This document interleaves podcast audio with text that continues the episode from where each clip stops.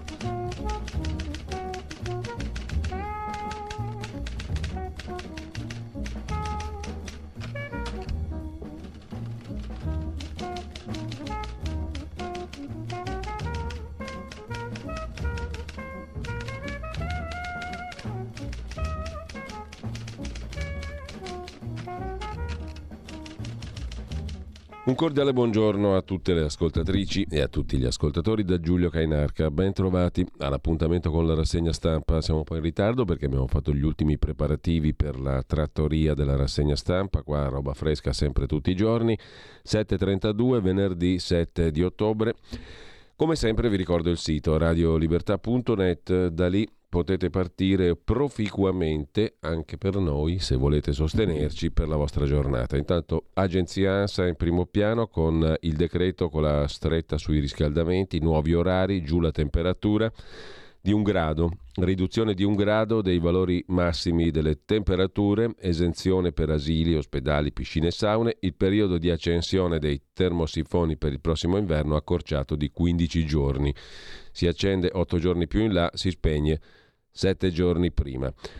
Il secondo titolo è per eh, il presidente degli Stati Uniti, Biden, che peraltro lo ha detto anche il Parlamento europeo, come vedremo, parla di minaccia nucleare, l'Armageddon nucleare. Per la prima volta dai tempi della crisi dei missili a Cuba, nel lontano sessantadue, c'è la minaccia di un Armageddon, cioè di un disastro epocale biblico nucleare. Lo ha detto il presidente americano Biden, parlando a New York. Il terzo titolo, si parva licet, è per Enrico Letta. Io non resto più a lungo, nessun X Factor sui nomi del prossimo segretario. Il simbolo rimanga com'è, capogruppo siano donne, dice Enrico Letta uscendo dalla porta del P D. La direzione del partito al Nazareno, il nodo delle primarie. Vedremo poi qualche articolo. Camera e Senato sono pronte per il Parlamento dimezzato, scranni accorpati al centro, a Montecitorio tabellone digitale perché c'è il problema delle cadreghe, delle poltrone. Erano naturalmente molte di più per Senato e Camera. C'è stato il taglio dei parlamentari. Energia, Draghi a Praga, affrontare insieme la crisi. Price cap dinamico per il gas è la proposta dell'Italia e di altri tre piccoli paesi. Vedremo di capire che cosa significa price cap dinamico. Mentre per il fumo passivo le infiammazioni sono possibili anche con una breve esposizione, una ricerca italiana. Già entro trenta minuti di respirazione di fumo passivo si hanno conseguenze negative. Tornando invece alle cose buone, il prossimo governo naturalmente, Meloni ha detto che sarà un governo politico e ci sarà discontinuità col passato. Sul P N R R nessuno scontro con Draghi, eccetera. Anche qui vedremo qualche articolo. Superbonus, più controlli su chi non rispetta i criteri, i chiarimenti dell'Agenzia delle Entrate, il dolo è sul credito inesistente, fa sapere l'Agenzia delle Entrate, e poi irrompe in un asilo nido in Thailandia, fa strage, uccisi ben venticinque bambini, poi in tutto sono state trentacinque le vittime, aggressore un ex poliziotto che si è tolto la vita, circolano troppe armi in Thailandia, secondo non pochi osservatori. Kevin Spacey negli Stati Uniti alla sbarra per accuse di molestie sessuali. L'attore Anthony Rapp sostiene di essere stato aggredito quando aveva quattordici anni dal ben più famoso attore Spacey, giusto appunto. E poi il Nobel per la letteratura alla scrittrice Annie Ernaux, della quale poi leggeremo un meraviglioso brano tra poco, bellissimo brano che la dice lunga. Abbiate fiducia, l'Accademia di Svezia ha assegnato il premio alla scrittrice per il coraggio e l'acutezza clinica con cui ha svelato le radici, gli straniamenti e i vincoli collettivi della memoria personale. La Ernaux era nella rosa dei papabili, ma i favoriti erano Houellebecq e Rashdi. Francamente, che fossero maschi magari li ha sfavoriti, tuttavia va detto che fate voi, insomma, eh, confrontate una pagina a caso di Houellebecq, di Rashdi e di Ernaux e poi tirate voi le somme sull'acutezza e l'appropriatezza delle scelte degli accademici di Svezia per il premio Nobel. Mentre sempre dalla prima pagina dell'agenzia ANSA le parole illuminate del presidente turco Erdogan. La peggior pace è meglio della guerra, ha detto il pacifista presidente della Turchia. Missili su Zaporizia, centrale nucleare, nuove sanzioni contro Mosca. L'Eurocamera chiede all'Unione Europea di preparare una risposta in caso di attacco nucleare russo. Eurocamera starebbe per il Parlamento europeo. E poi la campagna social della Barilla. Pasta in due minuti, la pasta alla Parisi. La ricetta del famoso fisico premio Nobel Parisi, giusto appunto, metti sulla pasta, fai bollire, ma solo per due minuti, poi spegni col coperchio sopra naturalmente per sfruttare senza gas il calore che si è sviluppato nei due minuti di bollitura. È un gesto d'amore per il pianeta, fa sapere la Barilla. Davide Oldani e altri chef dicono vero, giusto, concordiamo. Sempre dalla prima pagina dell'agenzia ANSA di stamani, poi i numeri della Covid che naturalmente cresce e quindi attenzione, attenzione. E in Iran Amnesty International denuncia almeno ottantadue uccisi a Zahedan, anche bambini, nella repressione delle manifestazioni da parte delle autorità iraniane. La tivù mostra poi la confessione di due francesi arrestati a maggio, confessione estorta di essere sostanzialmente dei sobillatori. Parigi chiede la liberazione immediata dei due francesi costretti, secondo la Francia, a confessare falsamente. Sempre dalla prima pagina poi dell'agenzia ANSA cosa c'è ancora da dire? Nient'altro, quindi andiamo a vedere gli amici del quotidiano di Sicilia. Non solo rinnovabili, urge il nucleare anche per l'Unione Europea. È un'energia green. La destra potrebbe riaprire la strada dell'atomo, sostiene il quotidiano di Sicilia in primo piano, in primissima pagina, mentre il primissimo piano a pagina due è dedicato invece a un'intervista al presidente della Confindustria Bonomi, ultime due tappe della due giorni in Sicilia del presidente di Confindustria. Le imprese lottano, la politica faccia la sua parte. E poi una bella notizia per Catania, Gigafactory prende forma a Catania, la più grande fabbrica solare d'Europa. Enel Green Power investirà nella zona industriale di Catania circa seicento milioni di euro, creando mille posti di lavoro. Le selezioni sono già partite. Il responsabile della Three Sun Gigafactory ha aperto al quotidiano di Sicilia le porte dello stabilimento, quindi in esclusiva potete leggere un interessante reportage su questa iniziativa industriale a pagina tre del quotidiano di Sicilia. Un attimo solo, chiedo alla regia un minimo di tendina come sta comparendo, perché andiamo a preparare l'edicola per le prime pagine dei quotidiani di oggi e poi come al solito diamo una scorsa anche ai tantissimi articoli selezionati. Intanto partiamo dalla prima pagina del Corriere della Sera, apertura sul gas e la spinta di Draghi, questo è il titolo del Corriere. Per affrontare la crisi energetica dobbiamo lavorare insieme, è il monito del premier Draghi ai capi di Stato e di Governo a Praga, dove il presidente francese Macron lancia l'Europa quarantaquattro. Questo è un esperimento politico da tenere d'occhio. L'Italia spinge per un tetto dinamico al prezzo del gas. Prendetela così, avete capito al volo. Basta speculazioni, chiede anche il capo dello Stato, niente po' po' di meno che Sergio Mattarella. Bilaterale tra Draghi e la presidente della Commissione europea von der Leyen. Finita qua. Il sommario la chiude qui e noi chiudiamo qui anche noi, belli felici. Intanto in prima pagina, escluso Salvini, prende posizione niente popò di meno che la vice direttora del Corriere della Sera Fiorenza Sarzanini, donna molto introdotta nelle cose del Ministero dell'Interno e dei servizi segreti, per cui se lo dice lei sarà sicuramente così. Escluso Salvini dal Ministero dell'Interno, è corsa a due per il Viminale, il prefetto Piantedosi o forse Giulia Bongiorno, che però è l'avvocata di Salvini che lo difende nella causa che gli hanno fatto proprio come ministro dell'Interno contro gli sbarchi. Meloni sul P N R R, niente scontri, ma bisogna fare meglio. Nuovo governo, trattative, Salvini sarà dirottato, scrive niente meno la, la, il verbo, anzi scusate non l'aggettivo, il verbo è significativo, Salvini sarà dirottato, come le navi che volevano arrivare in Italia degli immigrati, sul Ministero delle Infrastrutture. E al Viminale potrebbe esserci il ballottaggio tra il prefetto di Roma Piantedosi e la senatrice Bongiorno, che però non sarebbe una roba orrenda, visto che appunto è l'avvocato difensore di Salvini, ministro incriminato. Qualcuno potrebbe metterla così, qualcun altro no, si vedrà. Insomma, eh, mentre la linea di Enrico Letta sul P D resti il simbolo e basta governi di unità nazionale. Dice Enrico Letta, che era difensore fino all'altro giorno, stradifensore del governo di unità nazionale. Se non fosse tragico sarebbe ridicolo o viceversa, mentre fondi da Bruxelles, tempi e soldi spesi, il famoso P N R R, sono già stati sostenuti i costi per quindici miliardi, cioè quattordici virgola quattro in meno rispetto alle previsioni dell'Europa per l'Italia, ed è in arrivo la tranche di ventuno miliardi per quarantacinque obiettivi raggiunti. Poi quando vedremo qualcosa di concreto, forse, boh, chi lo sa. Dove sono finiti questi miliardi? Il coraggio delle donne, la scelta di ribellarsi, lo commenta Dacia Maraini sulle proteste in Iran.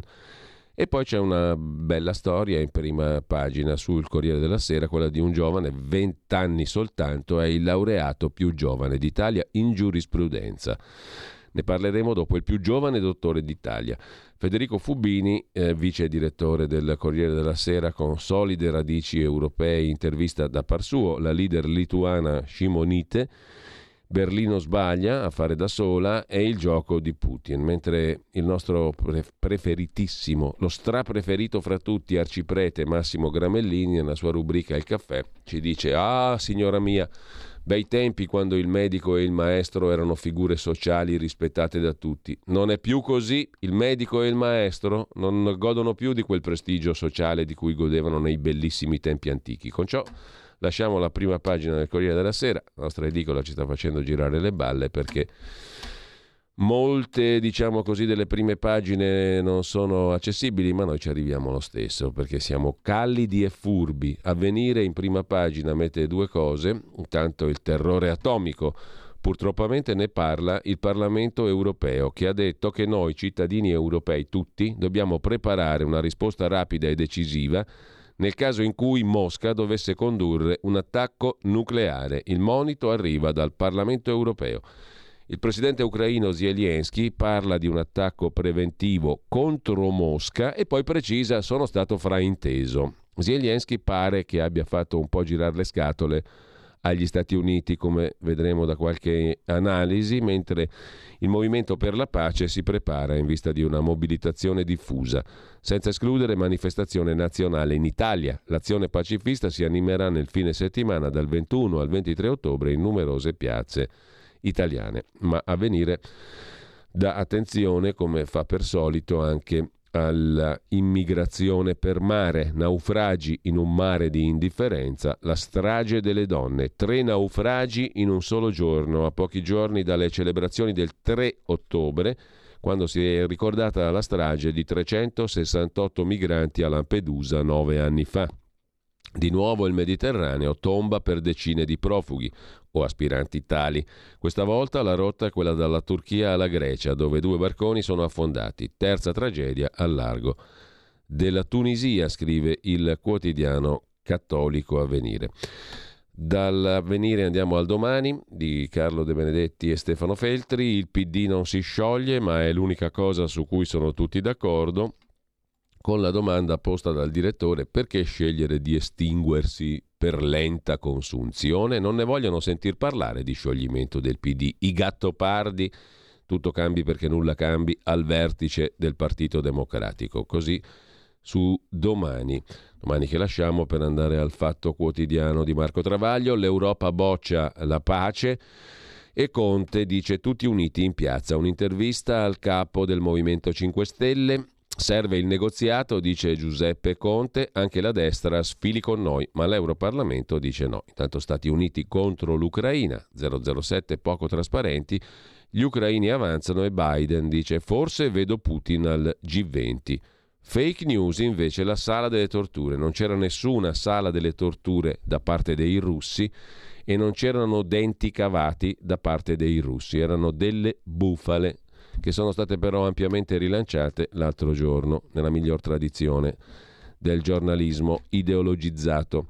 Vaccini inutilizzati in Unione Europea per due miliardi, in Italia novantatré milioni di nuove fiale di vaccini, saranno usati in qualche modo, mentre Letta attacca Letta e dice no ai governissimi che ha sostenuto fino all'altro giorno. L'intervista allo storico di sinistra Luciano Canfora, il P D scollegato dalla base che crede eterna, mentre adesso Meloni sonda per il Ministero della Transizione Ecologica l'ex Eni Bernabé, cioè l'ex numero uno dell'Eni e della Telecom, Franco Bernabé, uno dei mitici boiardi di Stato, il risico dei ministeri.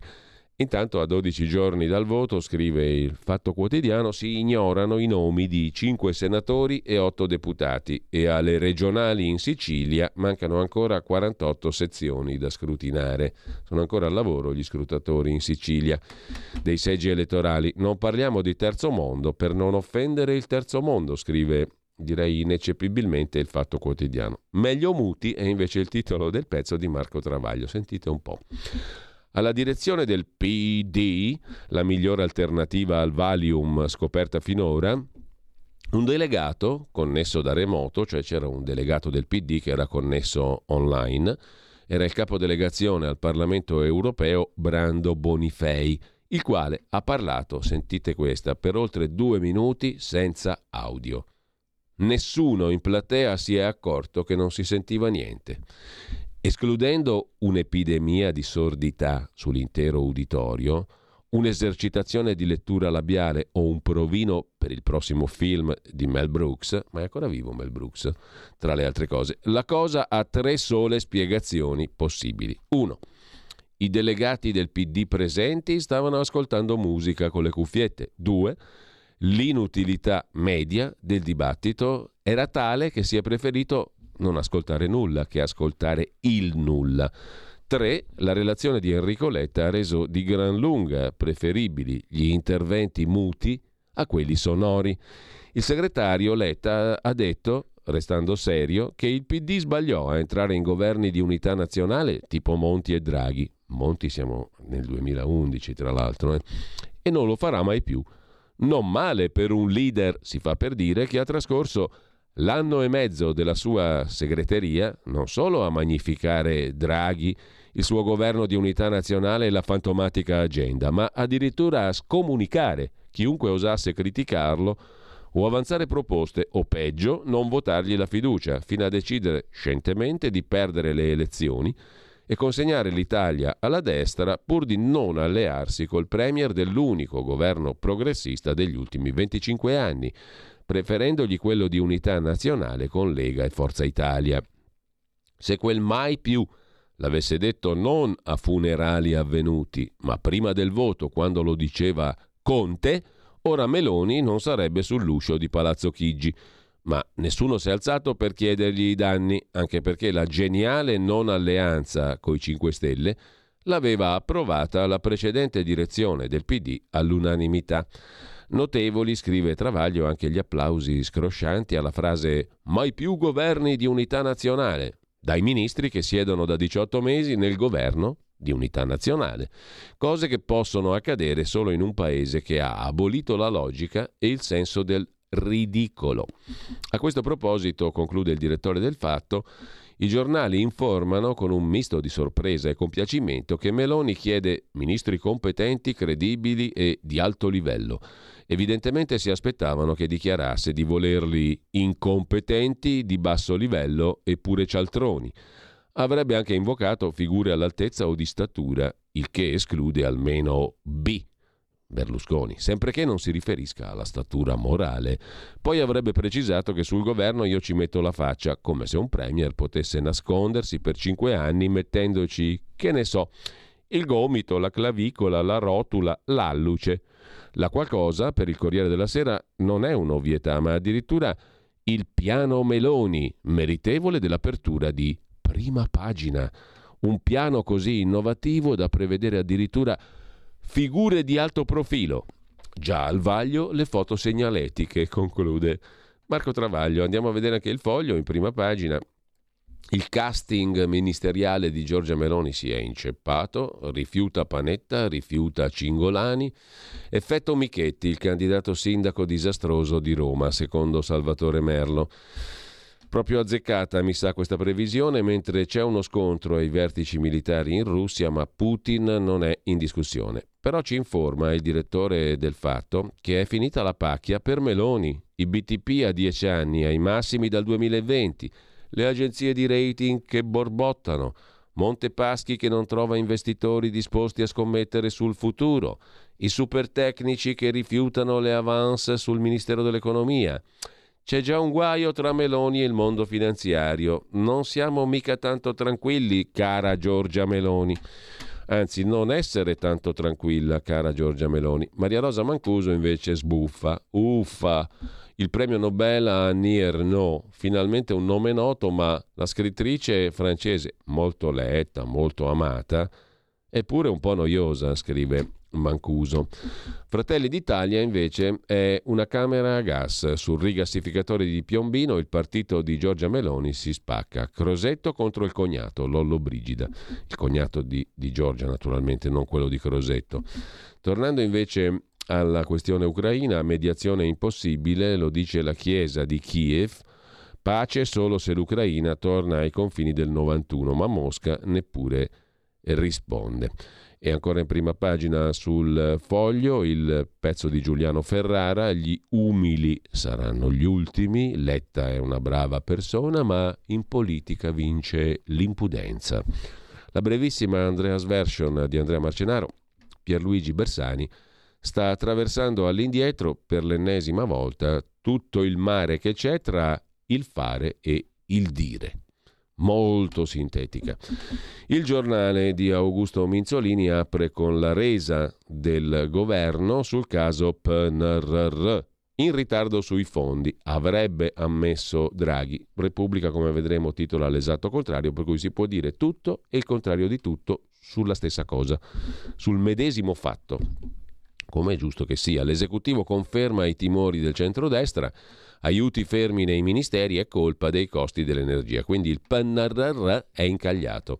In taglio alto la foto di Conte, Travaglio, Laura Boldrini, fanno i pacifisti, scrive Stefano Zurlo, ma tifano per Putin, nemici dell'Occidente, continua l'avanzata di Kiev, allarme europeo sull'attacco atomico.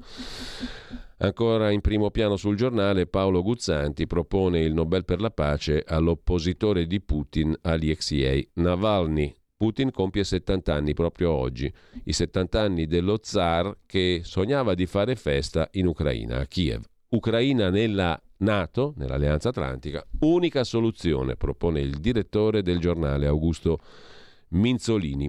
Nel frattempo, scrive Alessandra Benignetti sempre sul Giornale in prima pagina, la sinistra manifesta per Marsa, però in Europa difende il velo, altro che capelli tagliati per solidarietà.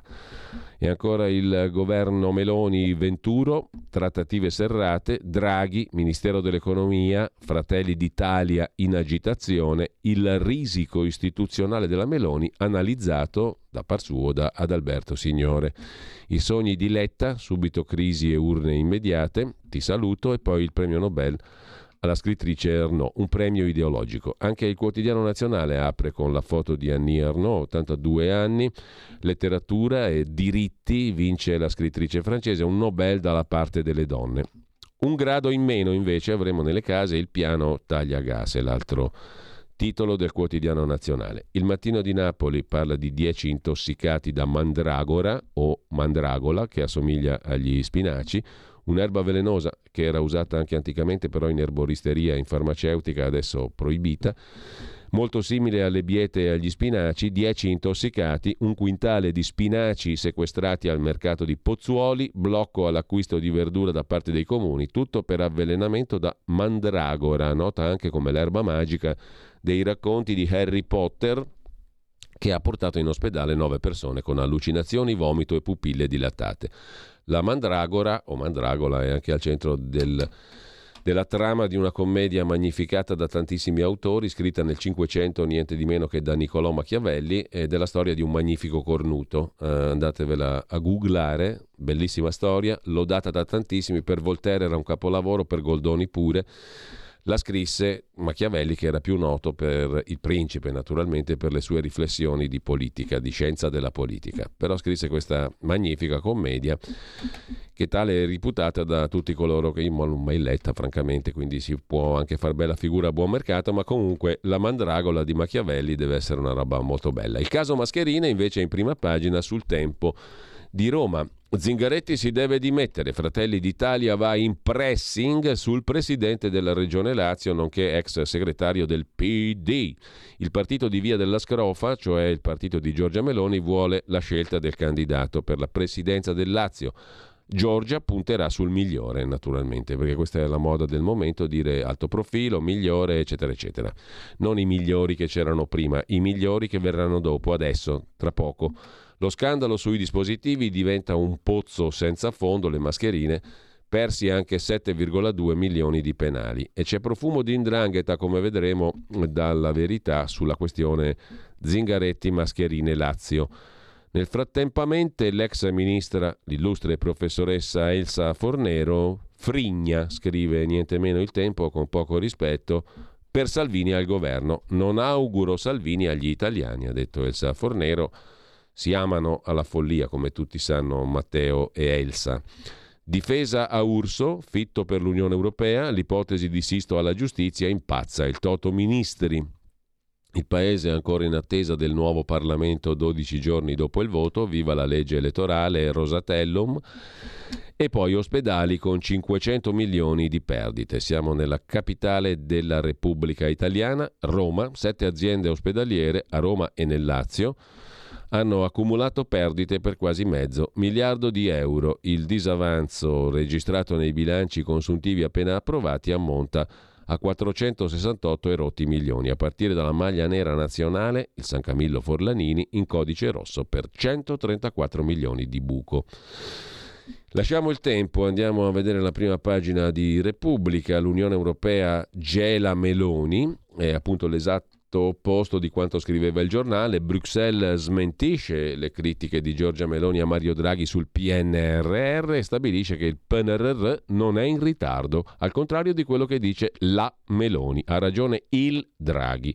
Lo snodo dell'economia frena i piani per il governo. Al vertice di Praga i dubbi dei leader sulla futura premier. La ministra francese Bon dice Born sarebbe ad ogni modo vigileremo sul rispetto delle libertà, l'aveva già detto appena dopo il voto in Italia, eccetera. Di spalla a Niernaux, che vince il premio Nobel. La Stampa di Torino, gas, il piano dell'Italia per l'Unione Europea, il corridoio dinamico. Draghi si è inventato con altri tre paesetti minori dell'Europa il corridoio dinamico per fermare i prezzi. E poi parte il calendario della stretta sui riscaldamenti, il decreto del ministro Cingolani uscente. Primo piano ancora sulla Stampa di Torino, i colloqui tra Quirinale e Meloni sulla giustizia, ipotesi Sisto. Del Quirinale parlerà oggi anche il nostro professor La Trippa a partire dalle nove e trenta nella rubrica del mangiato immaginario, che ci porta tra i menù del Quirinale, giusto appunto. Un'istitu- un'istituzione centralissima per il momento, e non solo per il momento, ma in questo momento chiamata a incaricare il nuovo Presidente del Consiglio, tra le altre cose. Mentre sette raid con i missili su Zaporizhia, paese della centrale atomica più grande d'Europa, un'altra strage di civili, scrive ancora la Stampa in prima pagina. Sulla giustizia si sofferma Mattia Feltri a fondo pagina nel suo Buongiorno. Lasciamo perdere Rubi Rubacuori, è ora di finirla con e di lasciarla in pace, ma c'è ben altro in giro, scrive Feltri Junior. Pensate che la procura di Brescia ha chiesto il rinvio a giudizio per Marco Toffaloni e Roberto Zorzi, considerati fra gli esecutori materiali della strage di Piazza della Loggia del settantaquattro, quarantotto anni fa. Non so neanche più quanti siano stati i processi e gli accusati, scrive Feltri, e forse sono già meno velleitario se dico che dopo mezzo secolo non è giustizia neanche per le vittime. Se tuttavia vi sembro un po' fumoso, appunto velleitario, dovete sapere che Marco Toffaloni, che appunto è stato rinviato a giudizio, nel settantaquattro aveva diciassette anni, per cui se andrà a processo sarà davanti al Tribunale dei Minori. Oggi di anni ne ha sessantacinque. Con questo lasciamo anche la prima pagina della Stampa, andiamo a vedere La Verità. Odor di 'ndrangheta sulle mascherine F F P tre di Zingaretti, l'incredibile scandalo delle mascherine mai arrivate. Parte dei soldi anticipati dal Lazio alla Ecotech di Zingaretti è finita in Repubblica Ceca, a una società riconducibile a un uomo al quale il Tribunale di Reggio Calabria ha sequestrato milioni di euro ritenendolo socialmente pericoloso e collegato a una cosca di 'ndrangheta, scrive Giacomo Amadori. Alla fine e nella vicenda delle mascherine di Zingaretti compare un presunto affiliato della 'ndrangheta. Parte dei quattordici milioni settecentomila euro anticipati da Regione Lazio alla Ecotech di Sergio Mondin sarebbe stata dirottata alla Giosar Limited di Stefania Cazzaro e da qui inviata nella Repubblica Ceca alla Noleggio Car S R O, società iscritta a Praga, riconducibile, lo ricostruisce La Verità, ad Antonio Pronesti, cinquantanovenne di origine calabrese, a cui il Tribunale di Reggio Calabria ha sequestrato milioni di euro perché collegato a una cosca. Questo lo sviluppo raccontato dalla Verità, l'incredibile scandalo delle mascherine di Zingaretti nel Lazio. Foto di Macron, gli europeisti, scrive Daniele Cappezzone, sono i primi a non credere nell'Unione Europea. Il blitz di Macron, che propone la comunità politica allargata a quarantaquattro stati, per noi è un pericolo, scrive Cappezzone. Maurizio Belpietro si occupa della pesante eredità che lascia Draghi a Giorgia Meloni. E poi vogliono la guerra senza fine, ma gli Stati Uniti devono risarcirci, scrivono Claudio Antonelli e Francesco Borgonovo. Tutti a tifare per l'Ucraina come se fosse una partita, a noi restano solo i danni. Per sopravvivere bisogna tagliare cinquanta miliardi di I V A con la sponda americana. L'America deve aiutarci laddove l'Unione Europea ci frena. Serve un taglio dell'I V A da cinquanta miliardi per sostenere pup- piccole e medie imprese e famiglie, scrive La Verità. Mentre sempre dalla Verità, sindaco Sala a Milano. Cos'è la sua idea di città, il suo disegno ideologico? Un acquario urbano pieno di ciclabili killer. E niente macchine, le sta eliminando una per una il sindaco di Milano. Operazione Verità sulla gestione della pandemia non in Italia, negli Stati Uniti invece comincia a venire a galla la verità, scrive Alessandro Rico, sugli effetti avversi dei vaccini e sul cinismo alla base di restrizioni e obblighi di inoculazione surrettizi. In Italia invece resta la cappa. E invece Letta ha capito perché il P D ha perso, colpa di Putin, ironizza Francesco Bonazzi. Marcello Veneziani si occupa della storia di Federico Faggin, il principale inventore italiano vivente e lo scienziato che ha trovato l'anima dell'universo, l'inventore del microchip, del microprocessore, il padre del microprocessore. La scrittrice di Harry Potter, J K Rowling, l'associazione dei baby trans, ha arruolato il sostenitore della pedofilia. Rowling, sempre al centro di polemiche, ha fatto scalpore la sua ultima presa di posizione contro un ente inglese finanziato anche con soldi pubblici e impegnato con i bambini transessuali, che ha arruolato un sostenitore della pedofilia. Libero apre invece stamani con un titolo a tutta pagina: è già allarme piazze, la sinistra gioca sporco, il nuovo governo ancora non esiste ma c'è chi si prepara comunque a contestarlo, sindacati e pacifisti pronti a sfilare e i servizi segreti avvisano il rischio di disordini è alto, il governo Meloni ancora non si è formato e già si mobilita la piazza, scrive Sallusti. Domani tocca ai sindacati, presto ai cattocomunisti dall'Acli all'Arci, che con i cinque Stelle di Conte annunciano mobilitazioni dal ventuno al ventitré ottobre contro la logica della guerra. Piazze di pace, titolava il quotidiano dei vescovi Avvenire, che fino a ieri, cioè con i suoi al governo sotto Draghi, non aveva osato sponsorizzare adunate di popolo. Di solito si scende in piazza contro qualcuno per quel che fa o non fa. Quel qualcuno non può essere il governo Draghi, che è in uscita e quindi non è titolato a dare risposte, ma neanche quello Meloni, di cui si conosceranno programma e intenzioni solo dopo la presentazione alle Camere. Quindi parliamo di proteste al buio, messe lì per scaldare gli animi e spostare il baricentro dell'opposizione dal Parlamento, dove la sinistra è divisa, alle piazze. Operazione pericolosa, passare dalle piazze di pace alle piazze di guerriglia è un attimo. E prefetture e questure sono state messe in stato di allerta. Si teme l'infiltrazione di gruppi tutt'altro che pacifisti. Dovremo abituarci, come sempre accaduto coi governi di centrodestra, scrive Sallusti, la sinistra appalta il lavoro sporco all'esterno. C'è una frase dell'ex magistrato Luca Palamara che sintetizza il tutto. Anno duemilaotto, Berlusconi stravinse le elezioni. In una riunione al vertice dell'Associazione Nazionale Magistrati si decise, racconta Palamara, che se Berlusconi era tornato, allora anche noi avremmo dovuto scendere in campo per contrastarlo. Così, come è noto, accadde. Così il direttore di Libero. In primo piano però anche le foto di ex ministri, Toninelli, Speranza, Lorenzin, Di Maio, Di Pietro, Chienghe, Giannini, Madia, eccetera eccetera. Fanno le pulci al centrodestra sui ministri, ma tutti questi qui erano competenti? Fare peggio di loro sarà difficile, scrive Pietro Senaldi. Oara Borselli invece si occupa della premio Nobel a Nierno. Voti a destra? Non te la do. Non, non il premio, non il Nobel, proprio quella parte del corpo lì. Voti a destra? Non te la do. E una che scrive così la premiano con il Nobel, ironizza, anzi diciamo così sarcasticheggia Oara Borselli in prima pagina. Su Libero, il P D è diventato l'asilo Mariuccia, liti, dispetti, scrive Elisa Calessi, e poi i lavori del P N R R fermati dai cavilli, casi assurdi. Infine Vittorio Feltri, c'è troppa gente che odia i bambini, in sei mesi spariti seimilatrecentododici minori, scrive Feltri appunto in prima pagina sul quotidiano Libero. Eh, noi lasciamo Libero, andiamo a vedere anche adesso il Manifesto, la strage delle donne, il titolo d'apertura. Tra le ventidue vittime del doppio naufragio, ne parlava anche Avvenire, in acque greche almeno sedici sono donne, decine i dispersi. Le imbarcazioni erano partite dalla Turchia, sono affondate per il maltempo, imbarcazioni di immigrati, migranti. Molti migranti si sono salvati arrampicandosi sugli scogli. Scambio di accuse tra Atene e Ankara.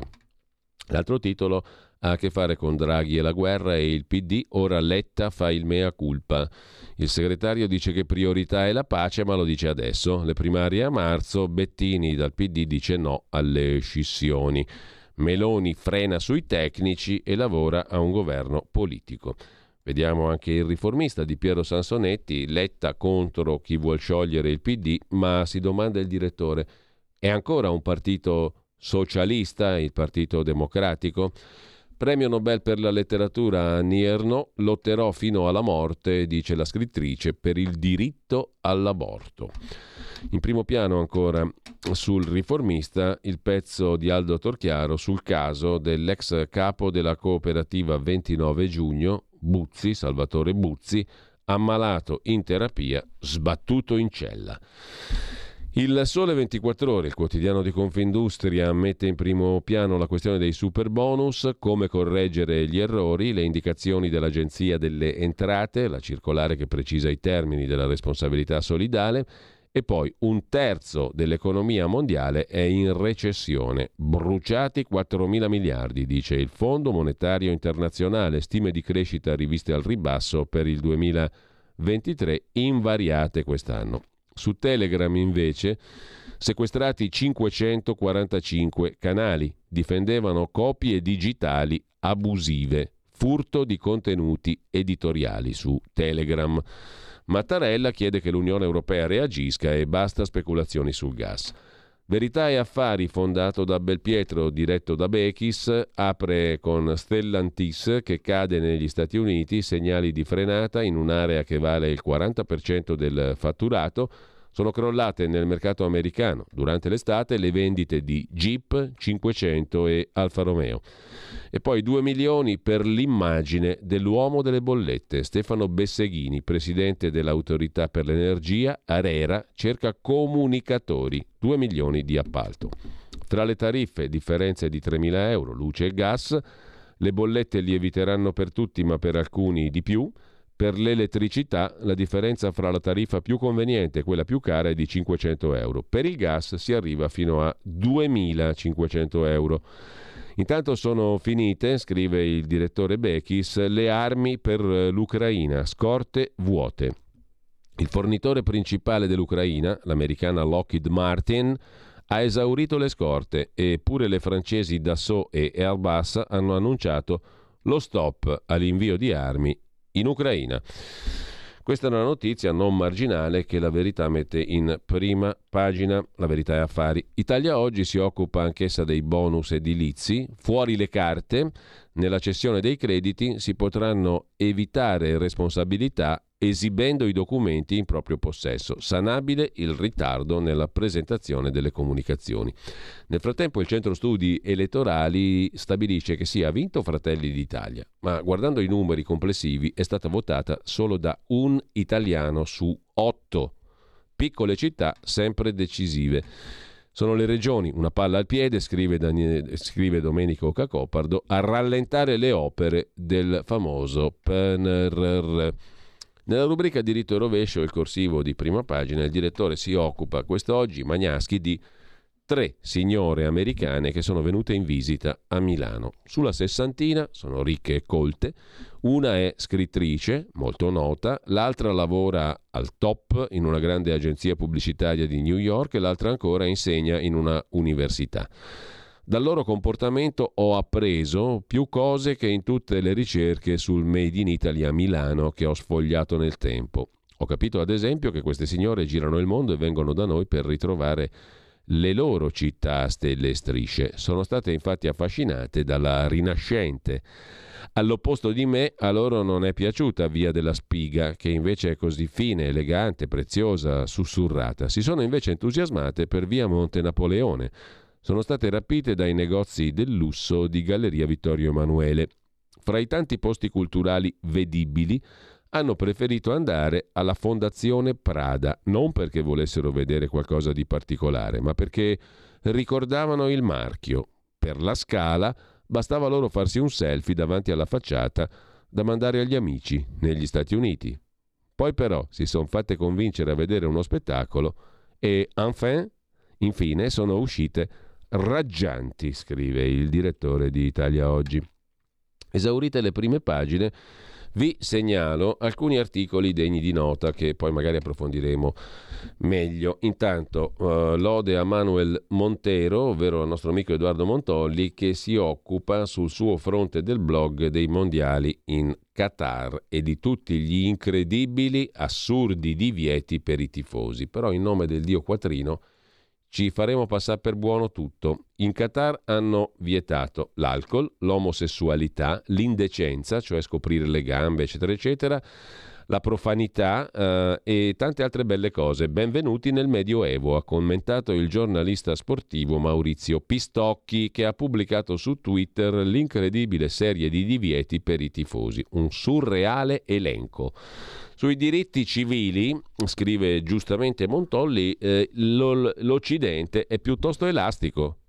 Il caso dei mondiali in Qatar ne è la testimonianza. L'Occidente si indigna, giustamente, quando vengono violati in Ucraina i diritti civili con l'invasione russa. Si indigna giustamente per le proteste successive al vergognoso omicidio di Mahsa Amini, picchiata a morte dalla polizia in Iran. I diritti civili sono una cosa seria, o forse lo sono, a fasi alterne. Dipende da dove non vengono fatti rispettare. In Ucraina i diritti civili dei russi, violati fin dal duemilaquattordici, sono sempre stati ignorati dall'Occidente e l'indignazione per le donne arrestate e finite male in Iran perché non portavano il velo appare un po' tardiva. Sono anni che la storia va avanti. Non sarà allora che il pandemonio sull'Iran sia dovuto al fatto che oggi l'Iran è allo stesso tempo la più grande riserva di gas naturale del mondo a cui l'Europa potrebbe attingere e il paese più osteggiato dagli Stati Uniti dopo la Russia? Chissà. Di certo due pesi e due misure li vediamo applicati in Qatar. Lo scorso anno il Guardian sostenne che per costruire gli stadi dei mondiali fossero morti qualcosa come seimilacinquecento migranti trattati come schiavi. Nessuno fiatò, nessuno si strappò le vesti, nessuno rifiutò di giocare in un paese del genere. Ora il giornalista Maurizio Pistocchi ha pubblicato su Twitter l'elenco delle restrizioni ai tifosi diramate dal Qatar. Saranno vietati alcol, omosessualità, abbigliamento indecente, volgarità, comportamenti non rispettosi nei luoghi di culto, ascoltare musica e parlare a voce alta, incontrarsi e le foto senza autorizzazioni. Commento: benvenuti nel Medioevo, scrive Pistocchi.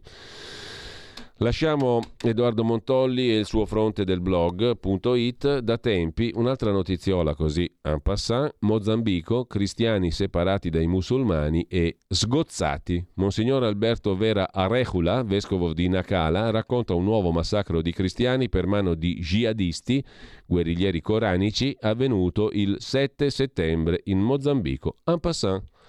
Mentre cronaca horror, questo è un racconto terribile che fa Luca Fazzo per il giornale, stupri, botte, riti satanici, una prigione insonorizzata nascosta sotto una botola. Dove è accaduto? Non in un paese strano, in Lombardia.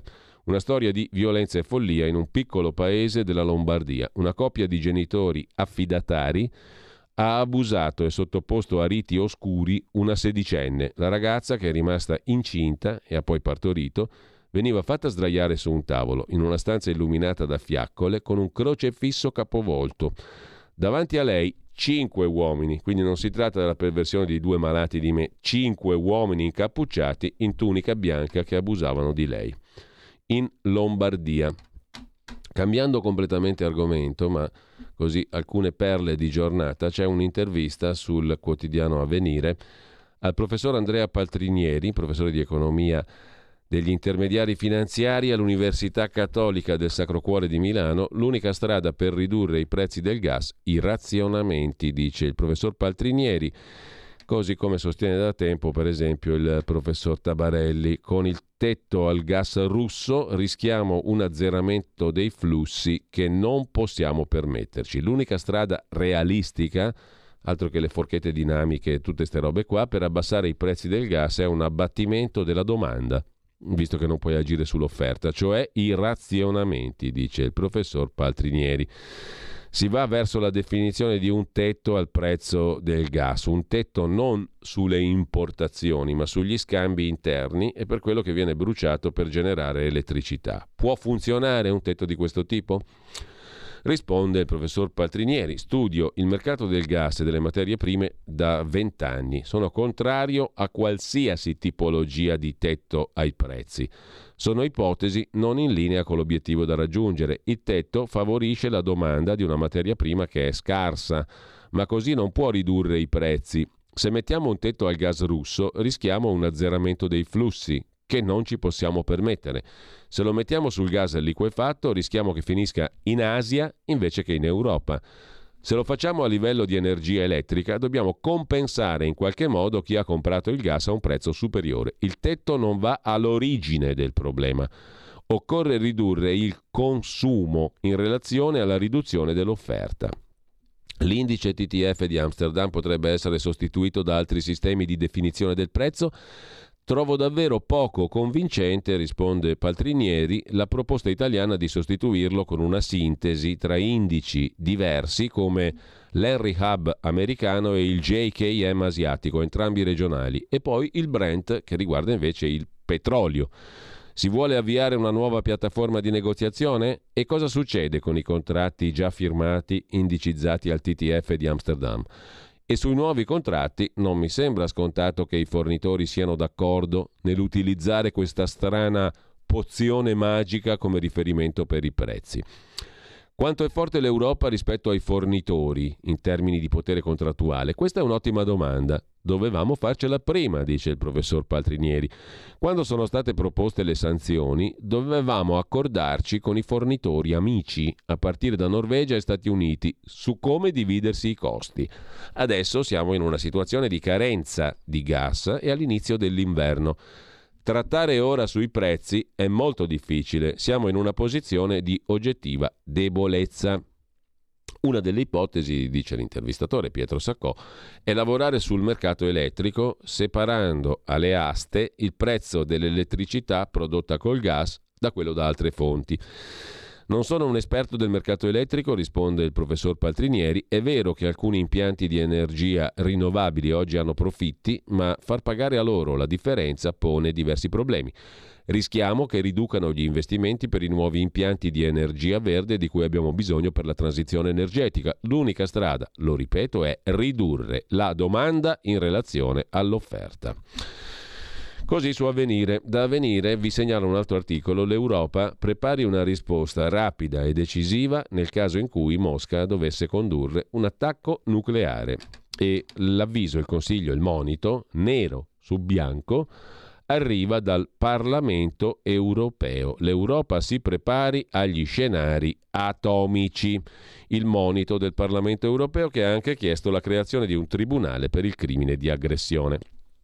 Mentre Draghi ha varato, uscendosene da Palazzo Chigi, il piano per i diritti L G B T plus, l'ira di Fratelli d'Italia che dice tutto da rifare. Questo perlomeno è ciò che racconta Repubblica, quindi prendiamo con le pinze, come prende con le pinze più o meno tutto ciò che viene scritto sui giornali. In ogni caso, dai congedi parentali agli incentivi per chi assume transgender, nel testo della ministra Elena Bonetti di Italia Viva, Renzi, gli interventi antidiscriminazione. È uno degli ultimi atti del governo Draghi, prima di andarsene. Che cosa? La strategia nazionale L G B T plus. Il premier uscente ci teneva, Draghi. La ministra delle pari opportunità Elena Bonetti ha inserito il piano agli sgoccioli del mandato nel Consiglio dei Ministri dell'altro ieri, irritando Fratelli d'Italia, che con Isabella Rauti giudica la mossa grave. Eugenia Roccella avverte: ricominceremo tutto da capo. Che cosa è successo? Il pacchetto varato dal Consiglio dei Ministri è corposo, scrive Repubblica. Non è solo la somma di considerazioni lasche, cioè deboli, così generali, in scia alle indicazioni europee. Si entra nei dettagli. C'è un elenco di azioni da intraprendere nel prossimo triennio. È un atto vincolante, dice la ministra Bonetti, anche per il nuovo governo. Qualche esempio: la strategia prevede congedi parentali per i genitori same sex, dello stesso sesso, incentivi alle aziende che assumono persone transgender, inserimento nei contratti collettivi di lavoro di norme antidiscriminatorie per gli omosessuali, doppio libretto universitario per i transgender, corsi di formazione per poliziotti e agenti di pubblica sicurezza, misure di contrasto agli effetti negativi dei trattamenti di conversione, le cosiddette ter- teorie riparative per i minori L G B T plus. Il piano, in teoria valido fino al duemilaventicinque, parte da alcune considerazioni illustrate nel rapporto dell'Agenzia Europea per i diritti fondamentali, scrive Repubblica. Mentre osserva Francesco Specchia su Libero, l'abbiamo visto prima, a dodici giorni dalle regionali la Sicilia sta ancora contando le schede. Errori dei presidenti di seggio nella compilazione dei verbali, non arriva l'esito di quarantotto sezioni elettorali. Non è la prima volta, nel duemiladodici si dovette rivotare. Sentite qua invece Annie Ernaux, il premio Nobel per la letteratura, la quale scriveva così: facevo l'amore per provare che il piacere più grande è la scrittura. Nel suo nuovo romanzo, lo anticipa La Stampa di Torino, oggi a pagina venticinque, il racconto della relazione con un uomo di trent'anni più giovane. Volevo trovare nella derelizione che segue il sesso le ragioni per non aspettarmi più nulla. Cinque anni fa, scrive la neo premio Nobel, ho passato una notte impacciata con uno studente che mi scriveva da un anno e aveva voluto incontrarmi. Spesso ho fatto l'amore per obbligarmi a scrivere. Volevo trovare nella fatica, nella derelizione che ne segue, delle ragioni per non aspettare più niente dalla vita. Speravo che la fine dell'attesa più violenta che ci sia, l'attesa di godere, mi facesse provare la certezza che non esiste piacere superiore a quello della scrittura di un libro. È stato forse proprio il desiderio di mettere in moto la scrittura di un libro che mi aveva spinto a proporre ad A. Punto, cioè lo studente che mi scriveva da un anno, di trenta anni più giovane, di proporgli di venire da me per bere qualcosa dopo una cena al ristorante, durante la quale per timidezza aveva a malapena aperto bocca. Era di quasi trenta anni più giovane di me, scrive la neo premio Nobel. Ci siamo rivisti nei weekend, durante la settimana ci mancavamo sempre di più. Mi chiamava ogni giorno da una cabina telefonica per non insospettire la ragazza con cui viveva. Né lei né lui, presi come erano tra le abitudini di una convivenza precoce e le preoccupazioni per gli esami, avevano mai immaginato che fare l'amore potesse essere qualcos'altro rispetto al soddisfacimento più o meno dilatato di un desiderio, essere una sorta di continua creazione, eccetera, eccetera. Facevo l'amore per provare che il piacere più grande è la scrittura. Ha fatto bene, perché così ha vinto il premio Nobel. Intanto eh, lasciamo il premio Nobel e andiamo, a proposito di donne, a Giuditta Pini, che è intervenuta alla direzione nazionale del Partito Democratico. La evidenzia, lo evidenzia questo intervento anche Dago Spia. Con quale credibilità il P D parla di una giovane donna? Giuditta Pini ha sbugiardato la retorica di Enrico Letta sulla questione femminile. Non è stata la legge elettorale a non fare eleggere le donne, ma le liste fatte dalla classe dirigente, che deve prendersi le sue responsabilità, e non abbiamo perso per colpa delle alleanze. Così l'intervento di Giuditta Pini all'assemblea del P D. Con quale credibilità noi parliamo di una giovane donna? Anche qui, la donna che è una giovane donna, è una categoria della politica, ma noi dobbiamo mettere le condizioni per far entrare le donne, le giovani, i giovani dentro il nostro partito. Le abbiamo messe queste condizioni? Pensiamo che sia sufficiente avere una conferenza nazionale? Se sì, possiamo interrogarci sul fatto che forse non funziona benissimo, visto che noi abbiamo eletto il settanta per cento di uomini, il trenta per cento di donne, e abbiamo il secondo gruppo parlamentare più anziano dopo Forza Italia, che però insomma diciamo che Silvio ha ottantasei anni, per cui mi sa che mi alza un po' la media. Quindi... Così la giovane uh, delegata del Partito Democratico. Ma lasciamo la Pini, andiamo ad Alessia Mo- la Pini, chiedo scusa, la Morani. Questa roba dell'articolo è terribile. Comunque, i sogni del gufo Letta, scrive oggi il Giornale, governo subito, in crisi ed elezioni immediate. Ma soprattutto c'è la questione femminile, come abbiamo visto dentro il P D. Direzione nazionale del P D riunita ieri dopo la batosta elettorale, ma ne ho parlato anche la capogruppo al Senato Malpezzi, la senatrice Cirinna, la sottosegretaria uscente Ascani. Il Giornale intervista anche Alessia Morani, parlamentare uscente. Il fallimento è sotto gli occhi di tutti. Su Conte il P D ha fatto un errore suicida e Letta ha eliminato un pezzo di partito. Una sconfitta catastrofica, dice Alessia Morani, intervistata da Laura Cesaretti su Il Giornale. Abbiamo ripetuto per settimane che era un voto storico, che c'era da scegliere tra l'estrema destra sovranista di Orban e la democrazia europea, tra il rischio autoritario e la difesa della Costituzione. Se era vero, non possiamo far finta di niente adesso che abbiamo perso quella sfida, come se fosse stato un al lupo al lupo. Abbiamo avuto una linea confusa, ondivaga, da Conte definito punto di riferimento progressista a mai con chi ha tradito Draghi, cioè Conte, a fare alleanze con chi come Fratoianni era contro Draghi e perfino contro Finlandia e Svezia nella NATO, e con quel bravo ragazzo di Di Maio che con la sua scissione ha affrettato la crisi. Dal campo largo siamo passati al camposanto, dice Alessia Morani al Giornale. L'alleanza, l'alleanza con Conte, su di lui è stato fatto un errore suicida. Giuseppe Conte, il premier gialloverde, quello che si faceva fotografare sorridente con Salvini e il cartello "Viva i decreti sicurezza", è stato da un giorno all'altro indicato come grande leader progressista. Sono stati i massimi dirigenti del P D, allora era Zingaretti, a regalargli la patente di sinistra. Ora diventa difficile stupirsi perché i nostri elettori ci hanno creduto e hanno votato lui anziché noi. Li abbiamo legittimati noi a farlo. Chi è causa del suo mal A sentire molte analisi fatte in direzione P D, la colpa della crisi del P D è ancora di Renzi. Come si spiega? Chiede Laura Cesaretti e risponde Alessia Morani. Si spiega con lo scarico di responsabilità e la sindrome di immaturità di molti dei nostri dirigenti, incapaci di riconoscere i propri errori. Restano fermi a un'era geologica fa e dimenticano che nel frattempo abbiamo eletto il leader populista di un altro partito, Conte, come faro dei progressisti.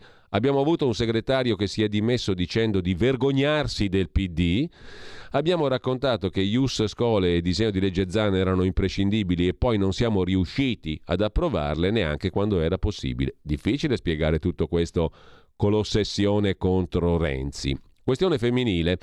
Le elette sono meno di un terzo, il fallimento è sotto gli occhi di tutti, conclude Alessia Morani, e nessuno, a cominciare dalla responsabile donne del P D, se ne assume la responsabilità dando dimissioni. Invece si sono utilizzate le donne per regolamenti di conti interni, per rimuovere due capigruppo considerati renziani. Letta ha proposto due donne, usandole come strumento per far fuori un pezzo di partito. Sono errori che si pagano. Serve un congresso in tempi rapidi, in molti lo vogliono rallentare per autoconservazione. Ma non possiamo continuare ad avvitarci attorno allo stesso gruppo dirigente. Chi ha fallito faccia un passo indietro. Intanto Conte lancia la manifestazione per la pace. Il P D deve manifestare, conclude Alessia Morani, sotto l'ambasciata russa e stare senza se e senza ma con gli aggrediti, non con i criminali di guerra. Così Alessia Morani su Il Giornale. Stai ascoltando Radio Libertà, la tua voce libera, senza filtri né censura. La tua radio.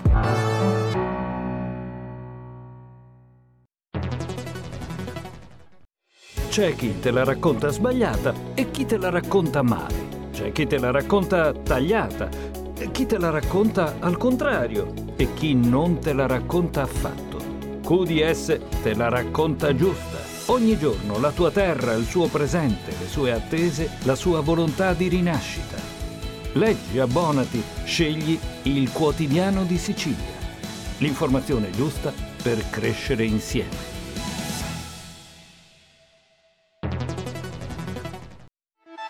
Stai ascoltando Radio Libertà, la tua voce libera, senza filtri né censure, la tua radio.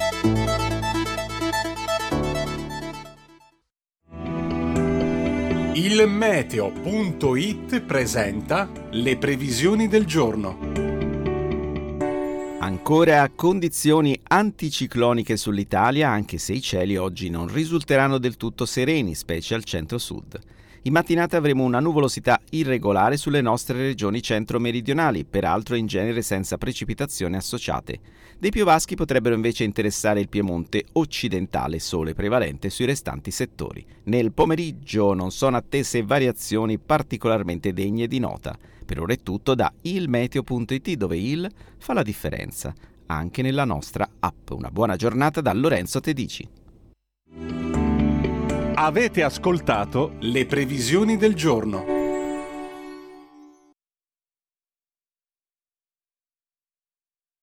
In trent'anni di attività ho avuto modo di vedere le cose più strane. Ho affrontato zombie, vampiri, licantropi, mutanti e spietati assassini. Ho vissuto le storie più assurde e le avventure più bizzarre. Ma la storia più incredibile di tutte è quella che sto per raccontarvi. E questa è la mia storia.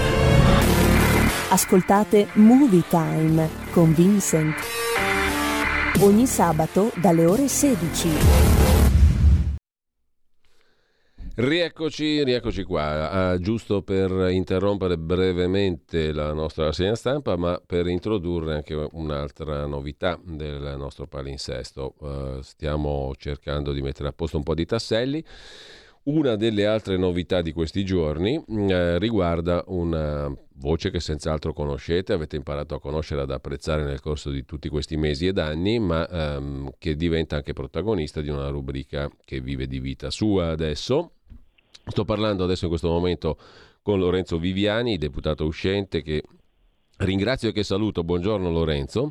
Buongiorno Giulio e buongiorno naturalmente a tutti i radioascoltatori. Allora, gli ascoltatori e le ascoltatrici da, già ti conoscono benissimo, tu sei uno dei principali esperti di agricoltura eh, che su questa radio e eh, su questi temi è intervenuto più volte. Da oggi, da oggi nasce una rubrica intitolata Chilometro Zero, dalle diciassette e trenta alle diciotto, di cui tu sei protagonista, sei il conduttore, tra virgolette, se posso definirti così. Agricoltura, pesca, ambiente. Eh, per me è un onore, per me è un onore sentirmi dire, insomma, darti il conduttore, una trasmissione di Radio Libertà dopo anni di ascolto. Eh, diciamo che è una delle più grandi emozioni, anche se devo dire la verità, ne ho avute tante nella vita, però grazie Giulio di queste parole. No, Ma... sarà una trasmissione di mezz'ora, eh, un focus veramente Eh, veloce e intenso sui temi dell'agricoltura, eh, della pesca, dell'ambiente, anche perché ricordiamo che i primi guardiani del nostro ambiente sono proprio mm. i lavoratori della terra e i lavoratori del mare. E ti rubo una frase, sarà una novità nel senso della continuità, una trasmissione che, insomma, questi temi ne parliamo. Forse ringrazio anche Radio Libertà per essere stata una di quelle radio che ha dato spazio alla voce di tanti agricoltori, pescatori italiani, sia per farli conoscere sia per far venire alla luce le problematiche del settore, ma insomma abbiamo sempre dedicato tantissimo tempo a questo, a questo settore, al primario, e insomma eh non, sì. è, non è una cosa da poco. No, allora tu hai parlato di ambiente, io parlo anche di economia e di cultura e di storia, perché agricoltura, pesca significano anche questo per una nazione come la nostra e per territori peraltro diversi che hanno molte cose in comune ma anche molte diversità come i nostri, quindi è una, è una rubrica che promette di essere interessantissima. Poi tu hai un'esperienza, hai una conoscenza, hai studi, esperienza politica e mh, voglio dire nel settore eh, sei sicuramente una persona che, io lo dico da ascoltatore, è piacevolissimo e utile ascoltare. Quindi dalle diciassette e trenta alle diciotto Lorenzo Viviani, Chilometro Zero, a partire da stasera. Lorenzo, io ti okay. dico solo grazie. Grazie a te Giulio, e allora ci sentiamo stasera, un saluto a tutti voi. Grazie mille a Lorenzo Viviani, nuova rubrica Chilometro Zero alle diciassette e trenta di questa sera. Adesso al volo, come sempre, vediamo anche cosa succede alle ore dodici. Il venerdì tocca a Stai Karma di Malika Zambelli. Nel frattempo, se voi andate sulla pagina Facebook di Radio Libertà, potete trovare anche quello che accade dopo la rassegna stampa. Dopo la rassegna stampa, oltre la pagina, Pierluigi Pellegrin con Manuela Donghi, giornalista del settore economico, che si occupa di educazione finanziaria e non solo, borsa e tutto il resto, e poi alle undici e zero cinque Corrado Ocone, saggista, filosofo, editorialista di Libero. Il concetto è quello di interesse nazionale in relazione al processo di coesione europea. E infine la rubrica del venerdì, Parola di scrittore, con la collaborazione di Patrizia Gallini di Ardec e Comunicazione. E intanto Malika Zambelli con noi. Di che cosa ti occupi? Buongiorno innanzitutto Malika. Buongiorno, buongiorno. Ciao Giulio. Buongiorno. Di che parli oggi nella tua Stai Karma? Allora, intanto oggi parlo di una cosa un po' diversa, cioè un po' innovativa secondo me. Parlo di un progetto che è la, un'accademia in Italia sul paranormale, che è la prima in Italia, che nascerà a breve. Quindi l'accademia è nata dall'idea di Federico Bottigliengo, che sarà appunto il mio ospite di oggi. Lui è un egittologo che insieme ad un suo amico sociologo hanno ideato questa, questa accademia e hanno deciso di realizzare questo progetto con lo scopo proprio di andare a ricercare e sviluppare le potenzialità umane profonde. Si chiamerà Accademia di Scienze Noetiche, e per scienze noetiche si intendono, diciamo, tutte quelle scienze di frontiera che includono, non so, le medicine alternative, i fenomeni anomali, la parapsicologia. E avrò appunto Federico Bottigliengo, come dicevo, con me, e poi ci sarà anche Manuela Pompas, che è una famosa giornalista che ho avuto spesso nel mio programma, che farà anche lei parte del progetto perché sarà docente dell'Accademia e si occuperà di reincarnazione. Quindi vi aspetto alle dodici. Bene, a più tardi allora, grazie a Malika Zambelli. Eh, ne approfitto anche per dire che alle diciotto e zero cinque, a proposito di rubriche, Elena Centemero torna con Tutti a scuola, rubrica dedicata al mondo dell'insegnamento, all'interno di Zoom, eh, dove l'eurodeputato Paolo Borchia si occupa di crisi del gas, di P N R R con Antonino Danna. Questa sera a partire dalle diciotto, ma tutto il resto lo trovate sulla pagina Facebook. Noi torniamo a questo punto alla nostra rassegna stampa, dove eravamo rimasti eh, eravamo rimasti ad Alessia Morani che parla del P D, ma nel P D c'è anche altro e La Verità lo ha raccontato, lo riprende anche Dagospia. Rischiamo di finire tutti a Regina Coeli, nuovi dettagli nella grottesca vicenda giudiziaria, oggi spunta anche l'andrangheta sulle mascherine pagate dalla Regione Lazio e mai consegnate. Otto mesi dopo lo scoppio dello scandalo, Cazzaro e compagnia, cioè gli intermediari della società Ecotec che aveva il contratto con Regione Lazio, pretendono altri cinquecentosessantamila euro per sbloccare un fantomatico carico di mascherine provenienti dalla Russia. Nelle intercettazioni gli imprenditori sembrano consapevoli di rischiare grosso. Non voglio passare il Natale in carcere, rischiamo tutti Regina Coeli. Nel frattempo, tornando al P D, il viceré salva il figlio, stiamo parlando di De Luca Vincenzo, il presidente della regione Campania, che ha salvato il figliuolo Piero, che è deputato del P D, ma il suo potere vacilla, il potere del viceré De Luca. De Luca tratta per sé e guarda Bonaccini, scrive Concita Sannino su Repubblica. A proposito del Partito Democratico, su Italia Oggi, ha vinto Fratelli d'Italia, ma è stata votata solo da un italiano su otto. L'analisi del Centro Studi Elettorali, che conferma ovviamente la sconfitta del P D di Letta, di Calenda e compagnia bella. Nel P D si scommetteva che il progetto con Carlo Calenda, pur comportando la rinuncia al potenziale dodici-quindici per cento dei cinque Stelle, avrebbe avuto un appeal tale da attrarre nuovi elettori. Ma da dove? E poi Calenda ha dato per conto suo. Nella stessa pagina però c'è un altro articolo che cattura l'occhio. L'Italie è le pays où le mot fourbeau è un eloge. Eh, chiedo scusa per l'orrendo francese, comunque il concetto è: l'Italia è il paese dove la parola furbo è un elogio, scriveva Pierre-Jean Groslay nel millesettecentosessantaquattro. E... Eh, cambiato qualcosa? Forse sì, forse no. A proposito invece di politica interna, c'è da segnalare su Repubblica il ritratto di Tommaso Labate che tratteggia appunto la figura di Giovan Battista Fazzolari, cinquanta anni, responsabile del programma di Fratelli d'Italia. È stato definito il Gianni Letta di Giorgia Meloni e potrebbe seguirla a Palazzo Chigi come sottosegretario alla presidenza del Consiglio. Dovete chiederlo a Fazzolari, tutto passa dall'ideologo di Giorgia Meloni. Decisivo nella scelta dei ministri, oggi è tempestato dalle telefonate. Figlio di un diplomatico, è cresciuto all'estero, soprattutto tra Francia, in primo luogo Argentina e Turchia. Mentre il Corriere della Sera, vi dicevo, scomoda niente meno che un peso massimo come Fiorenza Sarzanini, che tutto sa di quanto si muove all'interno del Ministero dell'Interno, scusate il gioco di parole, e dei servizi segreti. Quindi se lo dice lei deve essere così, ovvero che Salvini col binocolo lo vede il Ministero dell'Interno.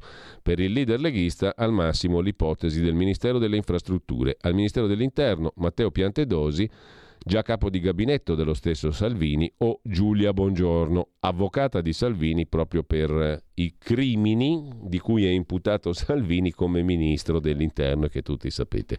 Per il leader leghista, quindi, il Ministero delle Infrastrutture. Mattarella non vorrebbe segretari di partito al Ministero dell'Interno, scrive Fiorenza Sarzanini con tutto il suo peso sul Corriere della Sera.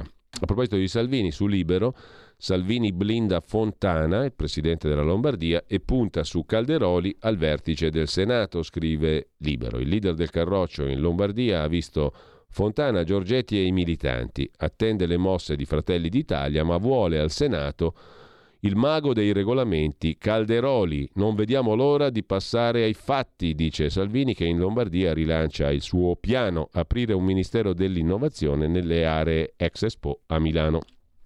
Eh, anche La Stampa si occupa di Salvini, alla prova dei militanti.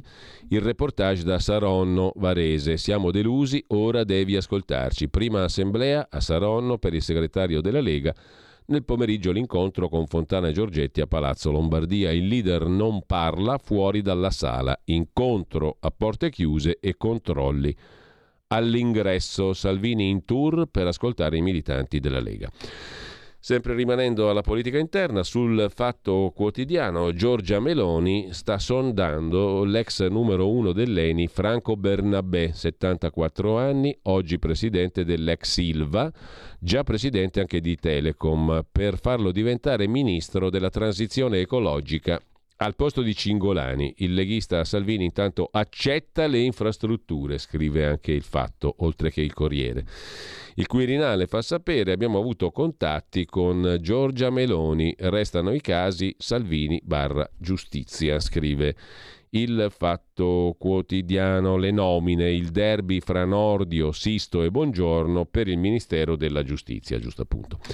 Intervistata dalla Stampa la presidente del Senato uscente, Maria Elisabetta Alberti Casellati, Giorgia è pronta per la sfida che la attende, è il momento di un governo politico. Il centrodestra ha vinto perché è unito, ora va aggiornato il P N R R, dice anche Elisabetta Alberti Casellati, Maria Elisabetta Alberti Casellati. Famiglie e imprese sono di nuovo allo stremo, dopo il Covid serve l'unità dell'Europa. E io sono a disposizione del mio paese e delle istituzioni e del centrodestra come sempre.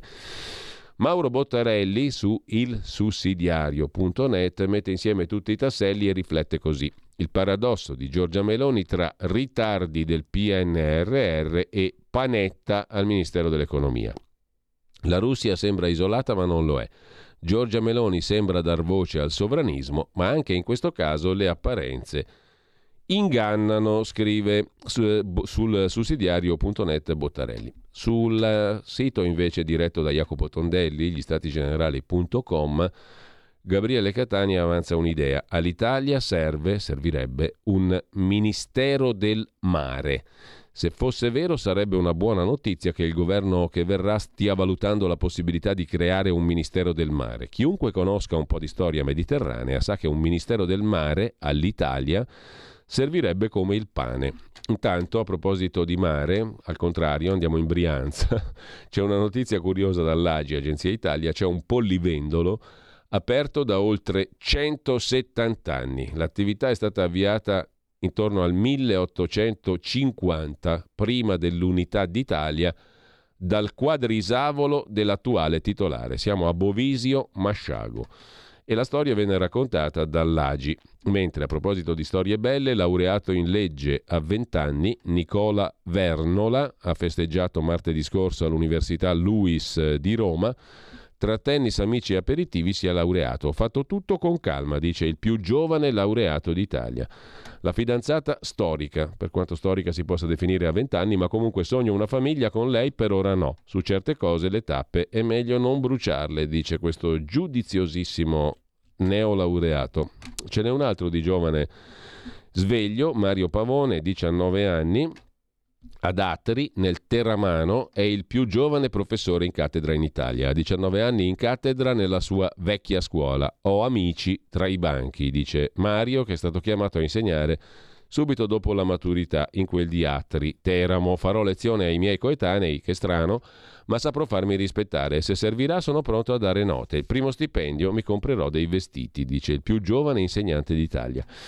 Mentre eh, il capoclan torna in libertà con fuochi d'artificio. Siamo sempre eh, in Italia, purtroppo, a Ostia. Il ritorno a casa di Roberto Spada, che diventa una festa con i suoi sostenitori. Sei anni fa la condanna per una testata sferrata contro un giornalista Rai. Cambiando argomento invece, andando a problemi veri, pensionati indebitati, è inapplicata la nuova soglia della impignorabilità. Il problema lo pone Paolo Lambruschi su Avvenire. Dall'Inps ancora nessun segnale di adeguamento ai mille euro dell'assegno agli indebitati. Per l'istituto la novità decorre dal ventidue settembre, ma la Corte Costituzionale aveva stabilito la retroattività. L'Inps, insomma, non ha ancora applicato la nuova soglia di impignorabilità delle pensioni degli indebitati a mille euro. Eppure su un caso simile la Corte Costituzionale si era già espressa tre anni fa a favore dei pensionati sovraindebitati. Nell'Italia che protesta per i rincari delle bollette, decine di migliaia di pensionati che fino a un mese fa dovevano vivere con settecento euro al mese per i debiti contratti magari per pagarsi le cure, non sanno quanto dovranno aspettare per ottenere la somma in più spettante per legge. Moltissimi di quelli che padre Massimo Rastrelli, papà delle fondazioni antiusura, chiamava i più poveri tra i poveri, si sono rivolti a C A F, associazioni, enti benefici, perché speravano in una piccola riduzione dei pignoramenti sui loro assegni pensionistici. La legge centoquarantadue duemilaventidue, lo ricordiamo, ha modificato le sfavorevoli norme precedenti e ha stabilito il nuovo tetto di impignorabilità a un minimo di mille euro. Cioè se tu hai mille euro non sei pignorabile fino a mille euro. La stessa legge prevede l'entrata in vigore il giorno successivo a quello della pubblicazione in Gazzetta Ufficiale, cioè il ventidue settembre scorso, ma l'I N P S finora ha ignorato questa legge e ha lasciato immutate le misere pensioni. La questione viene meritoriamente sottolineata da Avvenire a pagina quattordici. Mentre scatta il panico sul Monte dei Paschi, i risparmiatori sono in fuga dai bond, scrive Libero in questo caso, una pioggia di vendite sulle obbligazioni subordinate. Se l'iniezione di liquidità in Monte Paschi non va in porto, i titoli saranno convertiti in capitale. Aumento Monte Paschi a rischio. Nel frattempo, sempre su Libero, la metà delle banche tedesche non deve rendere conto alla Banca Centrale Europea, i privilegi di Berlino. La Germania invoca regole ferree per gli altri, ma i problemi con le sue banche se li risolve in casa, senza che le autorità europee ci ficchino il naso. Sono le banche di territorio, le Landesbank. E intanto, sempre rimanendo alle cose rilevanti di oggi, vi segnalo pure un dossier sulla delinquenza giovanile, le cosiddette baby gang in quel di Milano e Lombardia. Le radici dell'odio, titola per esempio il Corriere della Sera. Lo studio è stato condotto da Transcrime, il centro di ricerca sulla criminalità transnazionale dell'Università Cattolica. Bande in aumento in Lombardia, il ruolo dei social, l'uso dei video per fare proselitismo. Le baby gang stanno aumentando anche come intensità criminale. Basata anche su indagini di polizia e carabinieri, la ricerca di Transcrime esplora la galassia delle gang giovanili. Lo studio analizza tutta l'Italia, concentrandosi però sul nord, in particolare la Lombardia, dove proseguono indagini sulla faida tra le bande dei musicisti rapper. Scrive per esempio il Corriere della Sera con un'intervista al procuratore capo del Tribunale per i minorenni di Milano Ciro Cascone. Il settanta per cento degli imputati commette reati di gruppo, scri- dice il procuratore. C'è un forte allarme per l'aumento delle modalità violente di branco. Si tratta di aggregazioni fluide. I membri delle baby gang hanno origini estere nel sessantasei per cento dei casi, ma una parte importante, trentacinque per cento, uno su tre, è nata in Italia. Lasciamo la, questa questione che viene affrontata anche dal quotidiano Avvenire. Nazionalità, crimini, idoli, la mappa delle gang giovanili, per andare sempre in Lombardia e a Milano, per essere precisi, a un altro tema. La C G I L, in questo caso milanese, Massimo Bonini, segretario della Camera del Lavoro di Corso di Porta Vittoria a Milano, della C G I L, insomma, contro i limiti posti dal sindaco Sala ad Area B. Un provvedimento classista, dice la C G I L milanese, sui costi della mobilità e della casa. Milano rischia di diventare un club esclusivo per ricchi.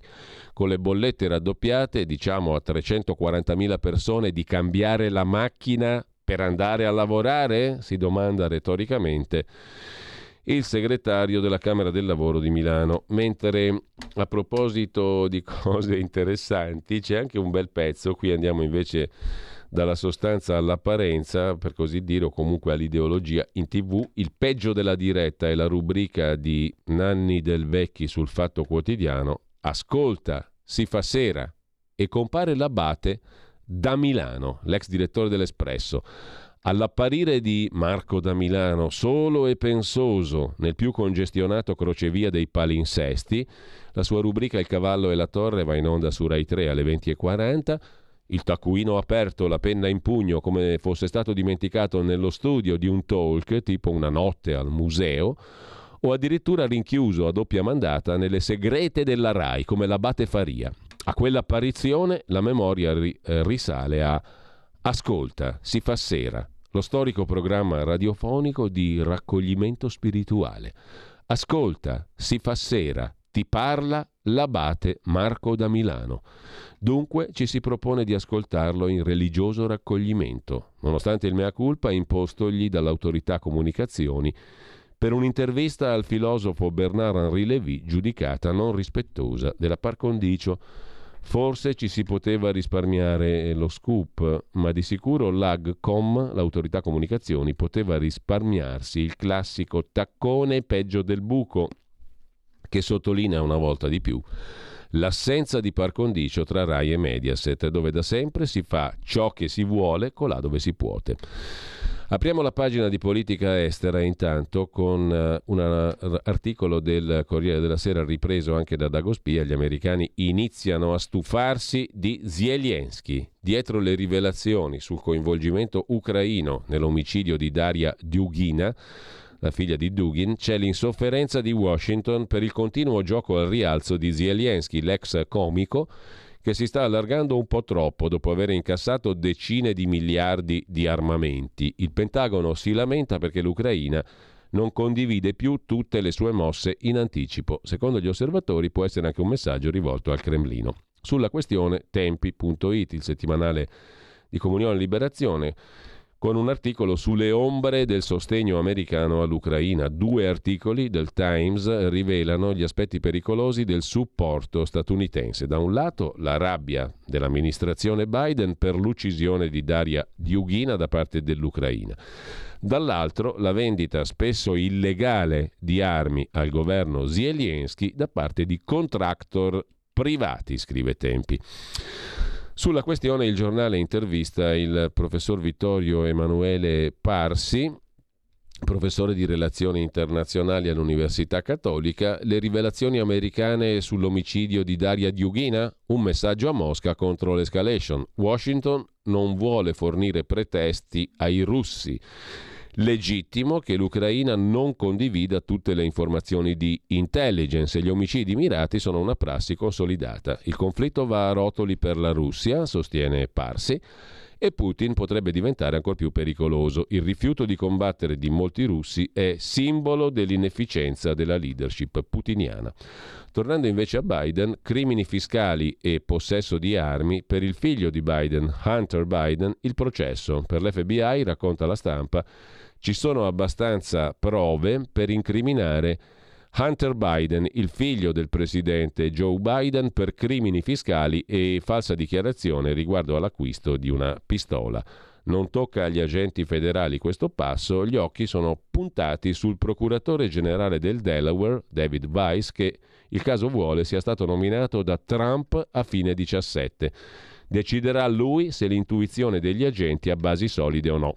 Dal suo ufficio non sono arrivati commenti alla notizia del Washington Post, che ha sottolineato come già mesi fa gli agenti dell'F B I avevano assemblato indizi e prove contro il figlio del presidente. L'inchiesta è scattata nel duemiladiciotto, l'allora presidente Trump aveva cercato di sfruttarla. All'inizio gli investigatori si erano concentrati sulle finanze di Hunter Biden e i suoi debiti col fisco americano. Il figlio del presidente è stato un consigliere di amministrazione di Burisma, società energetica ucraina, dalla quale percepiva un gettone di presenza di cinquantamila dollari. Questi intrecci con l'Ucraina avevano portato Trump a chiedere all'appena eletto presidente ucraino Zelensky di fare luce sul ruolo di Hunter Biden in Ucraina in cambio di aiuti. Hunter Biden aveva accumulato un debito di cinquecentomila dollari, la maggior parte con il fisco americano, e circa centoventimila dollari con le banche che gli avevano bloccato il bancomat. Legati ai compensi dall'Ucraina vi sono anche diverse incognite.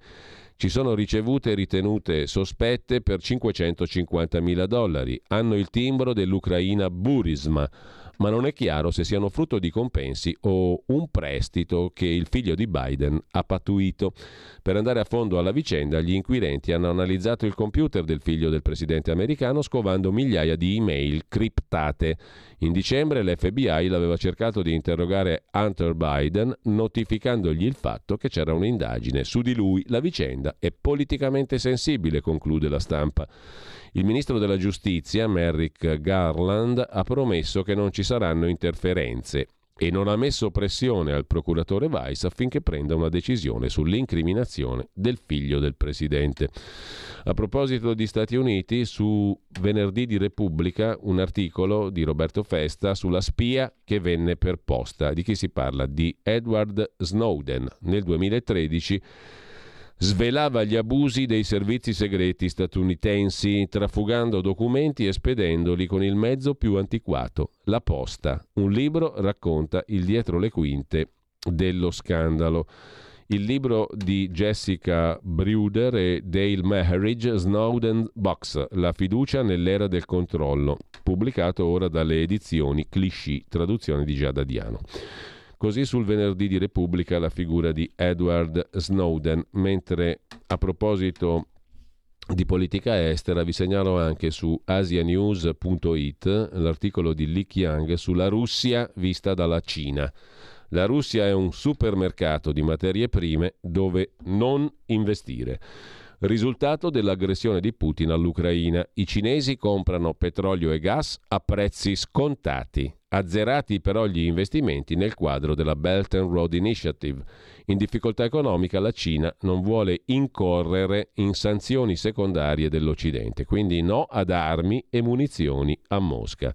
Un supermercato di materie prime, ma lì non si investe. Così la Cina sta vedendo la Russia dopo l'aggressione all'Ucraina. A proposito di Russia, sempre su asianews punto it, una cosa molto interessante ce la racconta Vladimir Rozansky. Migliaia di russi sono andati e vanno in pellegrinaggio contro gli orrori della guerra. Sono almeno una ventina i pellegrinaggi tra giugno e ottobre. Il più grandioso è il sentiero dei Romanov, tremilacinquecento chilometri da San Pietroburgo a Yekaterinburg. I pellegrini cercano pace e conforto, i santi monaci invitano a confidare solo in Dio e non nei piani degli uomini. La stagione estiva in Russia ha mostrato un fenomeno significativo, il grande incremento dei lunghi pellegrinaggi verso i santuari del paese. Tornando agli Stati Uniti, sentite un po' questa, la racconta Dagospia. Molto danarosi sti pelosi. Pelosi e Nancy, la presidente della Camera americana. Dalla crisi finanziaria Nancy Pelosi ha visto aumentare il patrimonio netto di centoquaranta milioni di dollari. Hai capito? In gran parte è merito delle operazioni finanziarie del marito, che secondo i maligni ha investito su alcune società vincenti grazie all'insider trading, cioè a informazioni riservate in mano alla moglie. Solo ora che ha un piede fuori dal Congresso, Nancy Pelosi sta portando avanti una battaglia per il conflitto di interessi. Mettetevi a ridere.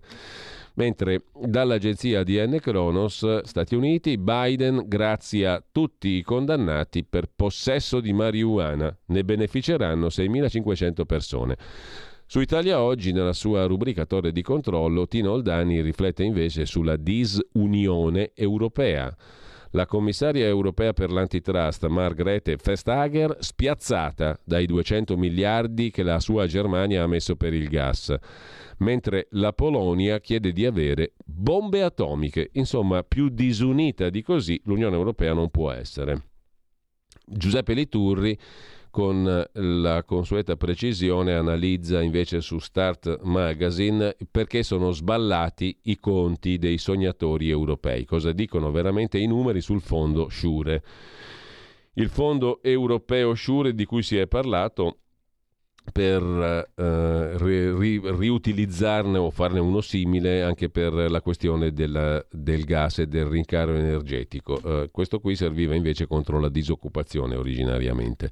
Mentre a proposito di Europa, su Italia Oggi Max Del Papa torna a occuparsi di Germania, Berlino che ci ha fatto pagare la riunificazione tedesca con un cambio dell'euro per noi demenziale.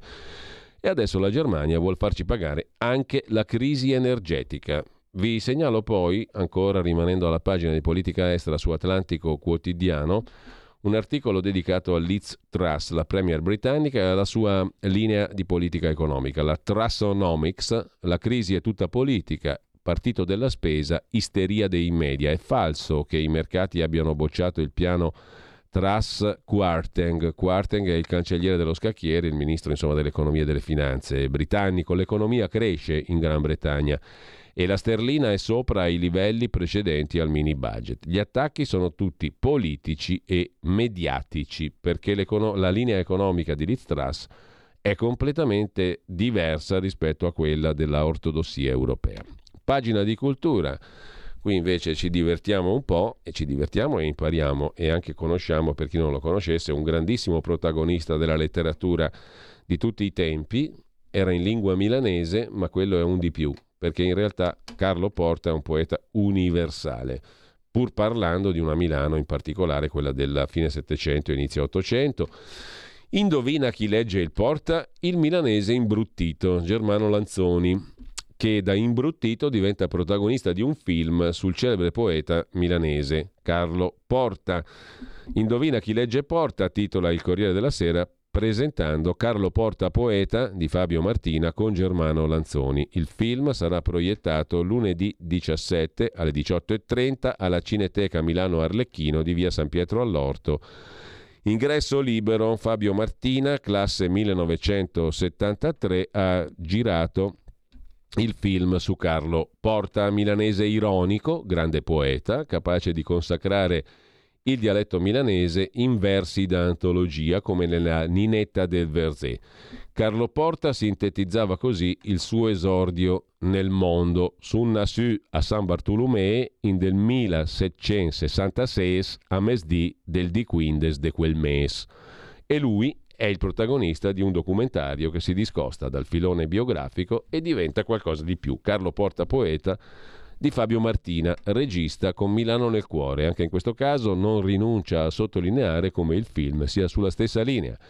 Dice il regista: sono le nostre radici che vanno salvate, e lo si può fare anche col cinema. Il mio lavoro di milanese che ama la sua città punta soprattutto a mantenere questa promessa. Così sul Corriere della Sera, mentre sul Sul quotidiano Avvenire, in pagina di cultura, ci sono, c'è una bella paginata, molto bella, curata da Massimiliano Castellani e Paolo Maggioni, che ricorda altri due milanesi insuperati, come scrive Avvenire, due giornalisti, Gianni Mura e Beppe Viola. Gianni, amico degli ultimi, ritrattista dei fuoriclasse, a Verona con i liceali dell'Istituto Seghetti e i fratelli Tommasi per ricordare il grande giornalista che il nove ottobre avrebbe compiuto settantasette anni. E poi la figura di Beppe Viola, poeta del cabaret del Derby di Milano, anima dell'Ufficio Facce, ha scritto per Iannacci, per tanti altri, insomma una Milano che non c'è più oggettivamente. Sul venerdì di Repubblica invece c'è un bell'articolo, molto bello anche a livello fotografico, perché si tratta dell'uomo che andava a caccia di stelle. A Conegliano Veneto vanno in mostra le fotografie del più grande paparazzo di sempre, l'americano Ron Galella, che diventò famoso quasi come i suoi soggetti ed era disposto a tutto pur di strappare una foto, soprattutto di Jackie Onassis. Molto bello l'articolo del venerdì di Repubblica e molto belle naturalmente le fotografie del re dei paparazzi Ron Galella. Il bastardo illuminato è invece il titolo di un altro pezzo molto interessante sul venerdì di Repubblica, la figura di Federico da Montefeltro, figlio illegittimo, cinico, violento, si guadagnò la fama di protettore dei deboli e degli artisti. Chi era davvero? Risponde Duccio Balestracci, autore di una nuova biografia di Federico da Montefeltro intitolata Il Duca, edito dalla Terza. Mentre chiudiamo per la pagina di cultura con il pezzo di Marco Cicala, sempre sul venerdì di Repubblica, Tutti i trucchi di Sasha Guitry, inedito in Italia, esce Memorie di un baro, l'unico romanzo del funambolico artista francese, re dei teatri parigini e della battuta assassina contro chiunque, incluso se stesso. Sasha Guitry, Memorie di un baro, edito da Adelphi, centotrentasei pagine, tredici euro, una lettura interessante. Un giorno dovrò infine decidermi a leggere i libri che da trent'anni consiglio agli altri, scriveva Sasha Guitry. Non fate mai l'amore il sabato sera, perché se la domenica piove non sapete che fare. Non ridete mai della moglie di un altro, potrebbe diventare la vostra. Ci sono persone che non riescono a lasciarsi per quanto litigano bene insieme, e la morfina è stata inventata per permettere ai medici di dormire tranquilli, scriveva Sasha Guitry. Per chiudere, non è facile suonare Rachmaninoff in guerra. Così il venerdì di Repubblica introduce la figura di Dmitry Masliev, trentaquattro anni, è nato nella città siberiana di Ulan-Ude, un giovane russo, uno dei più brillanti pianisti di oggi. Ospite di un festival siciliano, il venerdì lo ha incontrato dopo il richiamo di Putin ai riservisti. C'è l'intervista sul venerdì di oggi e noi ascoltiamo uno dei brani suonati dal pianista russo Dmitry Masliev, la cui intervista leggete sul venerdì. E poi ci ritorniamo sopra brevemente su alcuni degli articoli principali del giorno, abbiamo ancora una ventina di minuti.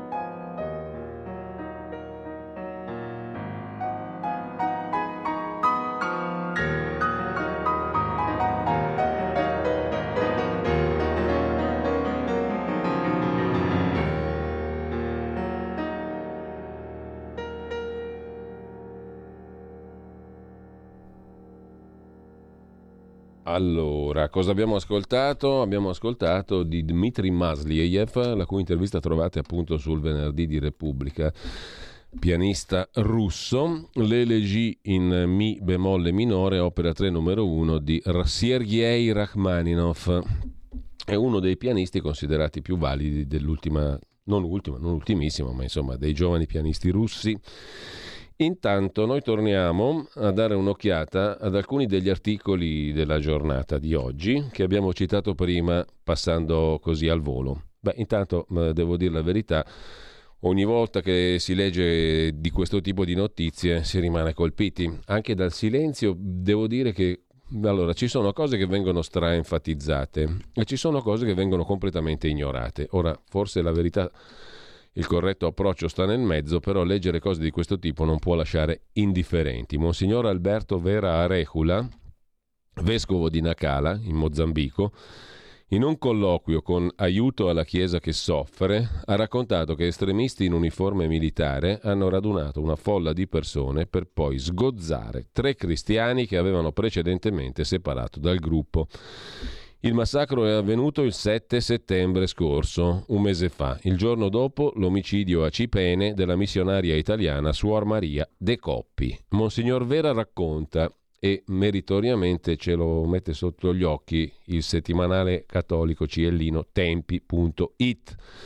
Monsignor Vera racconta, il fratello di una delle vittime ha detto che i terroristi, che indossavano uniformi militari, avevano radunato la popolazione, e in Mozambico tra l'altro è uno dei posti dove tanti vanno a fare le vacanze, eh?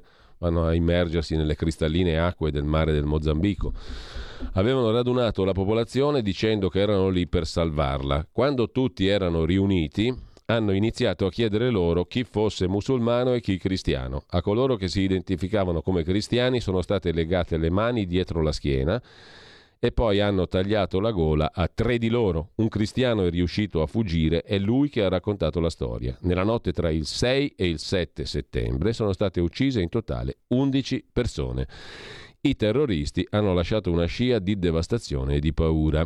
Riferendosi a Suor Maria De Coppi, che era stata uccisa il giorno prima, il vescovo ha aggiunto: l'ho conosciuta, era come una madre, aiutava davvero tutti con amore e umiltà.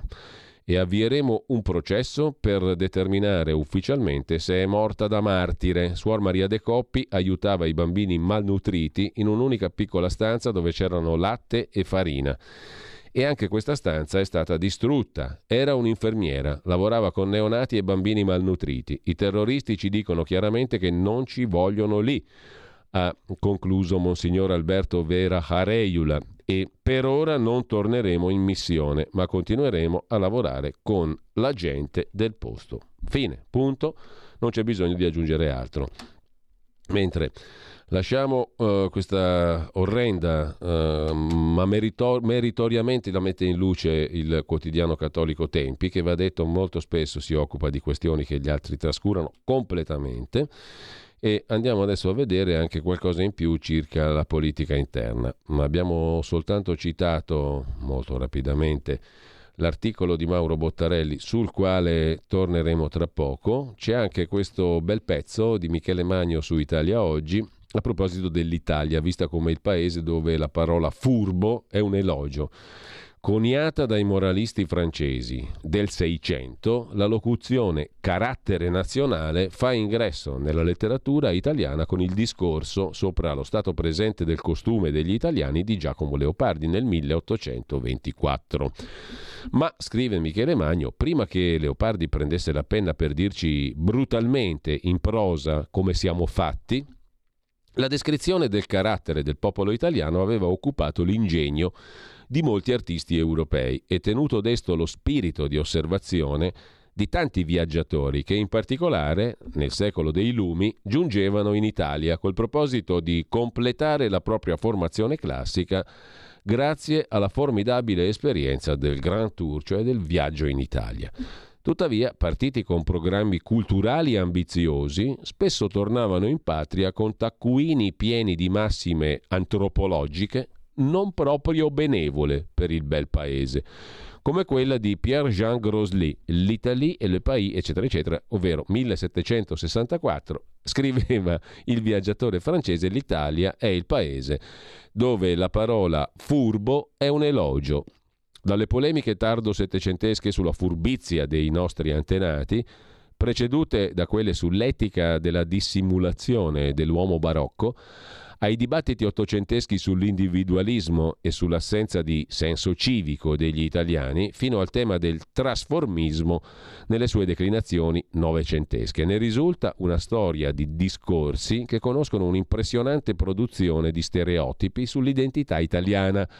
Giulio Bollati, nel suo saggio sul trasformismo di fine Ottocento, l'italiano, carattere nazionale come storia e invenzione e inaudi, ha scritto che nelle intenzioni degli esponenti della sinistra storica, a partire dal suo inventore Agostino De Pretis, il termine era sinonimo di evoluzione, il trasformismo, utilizzato per connotare in senso progressista la richiesta di trasformare i partiti, eliminando la distinzione destra-sinistra, è già dimenticata nelle combinazioni parlamentari post-unitarie. Insomma, il trasformismo era nato come equazione chimica, il passaggio da uno stato all'altro, dall'arcaico al moderno, dal vecchio al nuovo, ma si era rapidamente trasformato nell'opposto, l'immobilismo, il consociativismo, l'indifferenza agli schieramenti, interessi particolari di singoli capi bastone scambiati con l'interesse generale, governi fragili in mano a drappelli di deputati pronti a vendersi al miglior offerente.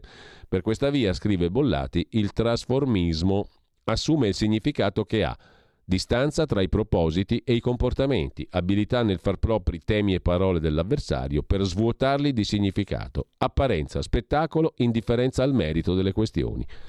Era ieri, ma sembra oggi, conclude Michele Magno in questo articolo sul eh, quotidiano Italia Oggi. Mentre andiamo a Fiorenza Sarzanini, perché se si è scomodata lei qualcosa vuol dire, mettiamola così, sul Corriere della Sera. Ormai è una corsa a due, stiamo parlando del Ministero dell'Interno. La strada per la nomina di un ministro tecnico appare spianata, perché nelle consultazioni di questi giorni tra la leader di Fratelli d'Italia Giorgia Meloni e gli alleati di centrodestra, e l'intesa per affidare al segretario della Lega Salvini un ministero diverso dal Viminale è ormai raggiunta. Troppe variabili impediscono il ritorno di Salvini al Ministero dell'Interno. Se lui riterrà di indicare comunque un esponente del Carroccio, è quasi certo che la scelta cadrà su Giulia Bongiorno, altrimenti si opterà per un prefetto, il nome che mette tutti d'accordo, Matteo Piantedosi. Anche Salvini si sarebbe ormai convinto di non poter forzare la mano. La pretesa di ottenere il Ministero dell'Interno è apparsa un'impuntatura sulla quale sarebbe stato opportuno soprassedere. Il fatto che sia imputato nel processo Open Arms per un'accusa nell'esercizio delle sue funzioni di ministro è un ostacolo difficile da superare. Cosa accadrebbe se fosse condannato? Per un governo che, ha detto Meloni, deve essere composto da persone di alto profilo che non siano contestabili, come si può giustificare la nomina a ministro dell'Interno di un politico che deve difendere il proprio operato in quel ruolo? Non sono gli unici dubbi che hanno reso la discussione accesa, ma sono gli argomenti che avrebbero infine convinto Salvini a optare per il Ministero delle Infrastrutture. Un altro punto esaminato è la situazione che si dovrà affrontare nelle prossime settimane. Autunno caldo sul fronte delle tensioni sociali, aumento delle bollette, rischio chiusura di attività commerciali e imprenditoriali, manifestazioni e proteste, un quadro preoccupante rispetto al quale anche Mattarella ha evidenziato la necessità di coesione. Ho il dovere di sottolineare che il periodo che attraversiamo non consente pause negli interventi per contrastare gli effetti della crisi economica e sociale e dell'aumento dell'inflazione, che, causata dal costo dell'energia e dei prodotti alimentari, sta comportando pesanti conseguenze per famiglie e imprese, aveva sottolineato Mattarella prima di firmare il decreto di scioglimento delle Camere per le elezioni del venticinque settembre. E anche in queste ore, nei suoi colloqui con chi sta lavorando alla formazione del governo, primi fra tutti Meloni e Salvini, Mattarella avrebbe spiegato di preferire che il Viminale non sia affidato a un segretario di partito per evitare una sovrapposizione di ruoli, concetto che potrebbe essere ribadito pubblicamente prima del giuramento. La scelta di un tecnico dunque è la via d'uscita più agevole. Piantedosi, prefetto di Roma, ha ricoperto l'incarico di capo di gabinetto con Salvini, ma è stimato anche dagli altri componenti della coalizione, nonché dal centro-sinistra. Conosce perfettamente la macchina del Ministero dell'Interno, ha gestito situazioni delicate, compresi i negoziati per l'approdo di navi cariche di migranti quando l'allora ministro Salvini voleva impedire lo sbarco nei porti italiani. Dopo aver cercato di ottenere il Viminale, Salvini ha ribadito nei suoi colloqui con Meloni di voler essere comunque lui a indicare il nome del ministro dell'Interno, e quando è stata la leader di Fratelli d'Italia a manifestare apprezzamento per Piantedosi non ha negato il suo appoggio. Così scrive la eh, Corriere della Sera, con Fiorenza Sarzanini molto addentro alle cose del Viminale e dei servizi. Alla compilazione della lista finale mancano un paio di settimane e non è escluso che alla fine il Carroccio opti per un politico, potrebbe essere Giulia Bongiorno. Così sul Corriere della Sera. Mentre l'elenco è ancora incompleto degli eletti, in bilico tredici seggi. Il boom cinque Stelle in Campania, il metodo delle pluricandidature hanno determinato lo stallo. Cinque deputati e otto senatori sono ancora incogniti, col fiato sospeso. Forse oggi la soluzione. Mentre vi segnalo anche eh, dal piano di politica interna di oggi l'articolo, dicevamo, di Mauro Bottarelli sul sussidiario punto net. Dunque facciamo il punto, scrive Bottarelli. Cina e India non hanno aperto bocca riguardo l'annessione delle quattro province russofone, anzi al Consiglio di sicurezza dell'ONU si sono astenute sulla mozione di condanna. Mercoledì l'OPEC, su palese pressione russa, ha tagliato di due milioni di barili al giorno la produzione di petrolio, ma scusate, Mosca non era ormai sola, isolata, con le spalle al muro? Viene da chiederselo, scrive Bottarelli, perché alla luce di quanto ottenuto negli ultimi sette giorni si fatica a figurare uno scenario che vedesse Mosca in buona compagnia. E per quanto ovviamente questa dinamica passerà in secondo piano sui giornali, questa immagine dimostra che la reazione furibonda della Casa Bianca a quanto deciso dal cartello dei produttori di petrolio sia stata ritenuta dal Financial Times degna dell'apertura della prima pagina di ieri. Quanto, per quanto Washington imponga sanzioni e invii armi all'Ucraina, la Russia è riuscita a creare un asse con l'Arabia Saudita per tagliare la produzione e mettere spalle al muro la Banca Centrale Americana, perché prezzo del petrolio destinato a salire significa un bel grattacapo a livello di inflazione energetica. Di conseguenza, chi avesse già prezzato uno stop al rialzo dei tassi, dopo i due previsti per novembre-dicembre, potrebbe essere costretto a rivedere i suoi piani.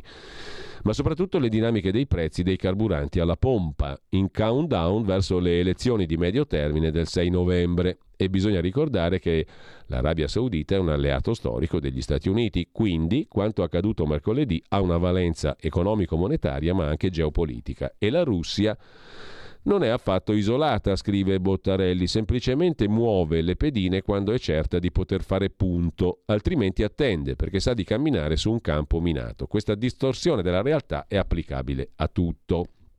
Torniamo a casa nostra. Mercoledì si è consumata la incrinatura nell'idillio fra Draghi e Meloni. Al netto dello sgarbo di non invitare alla cabina di regia sul P N R R nessun rappresentante di Fratelli d'Italia e Forza Italia, Mario Draghi ha voluto creare subito un bel vulnus. I piani sono tutti puntuali nella loro attuazione, tanto che in effetti l'Europa ha versato anche la seconda tranche di quanto dovuto al nostro paese, diametralmente opposta alla visione di Giorgia Meloni. Ci sono gravi ritardi che verranno imputati al governo entrante. Insomma, ereditiamo una situazione difficile, ha detto Meloni. Anche qui, chi ha ragione?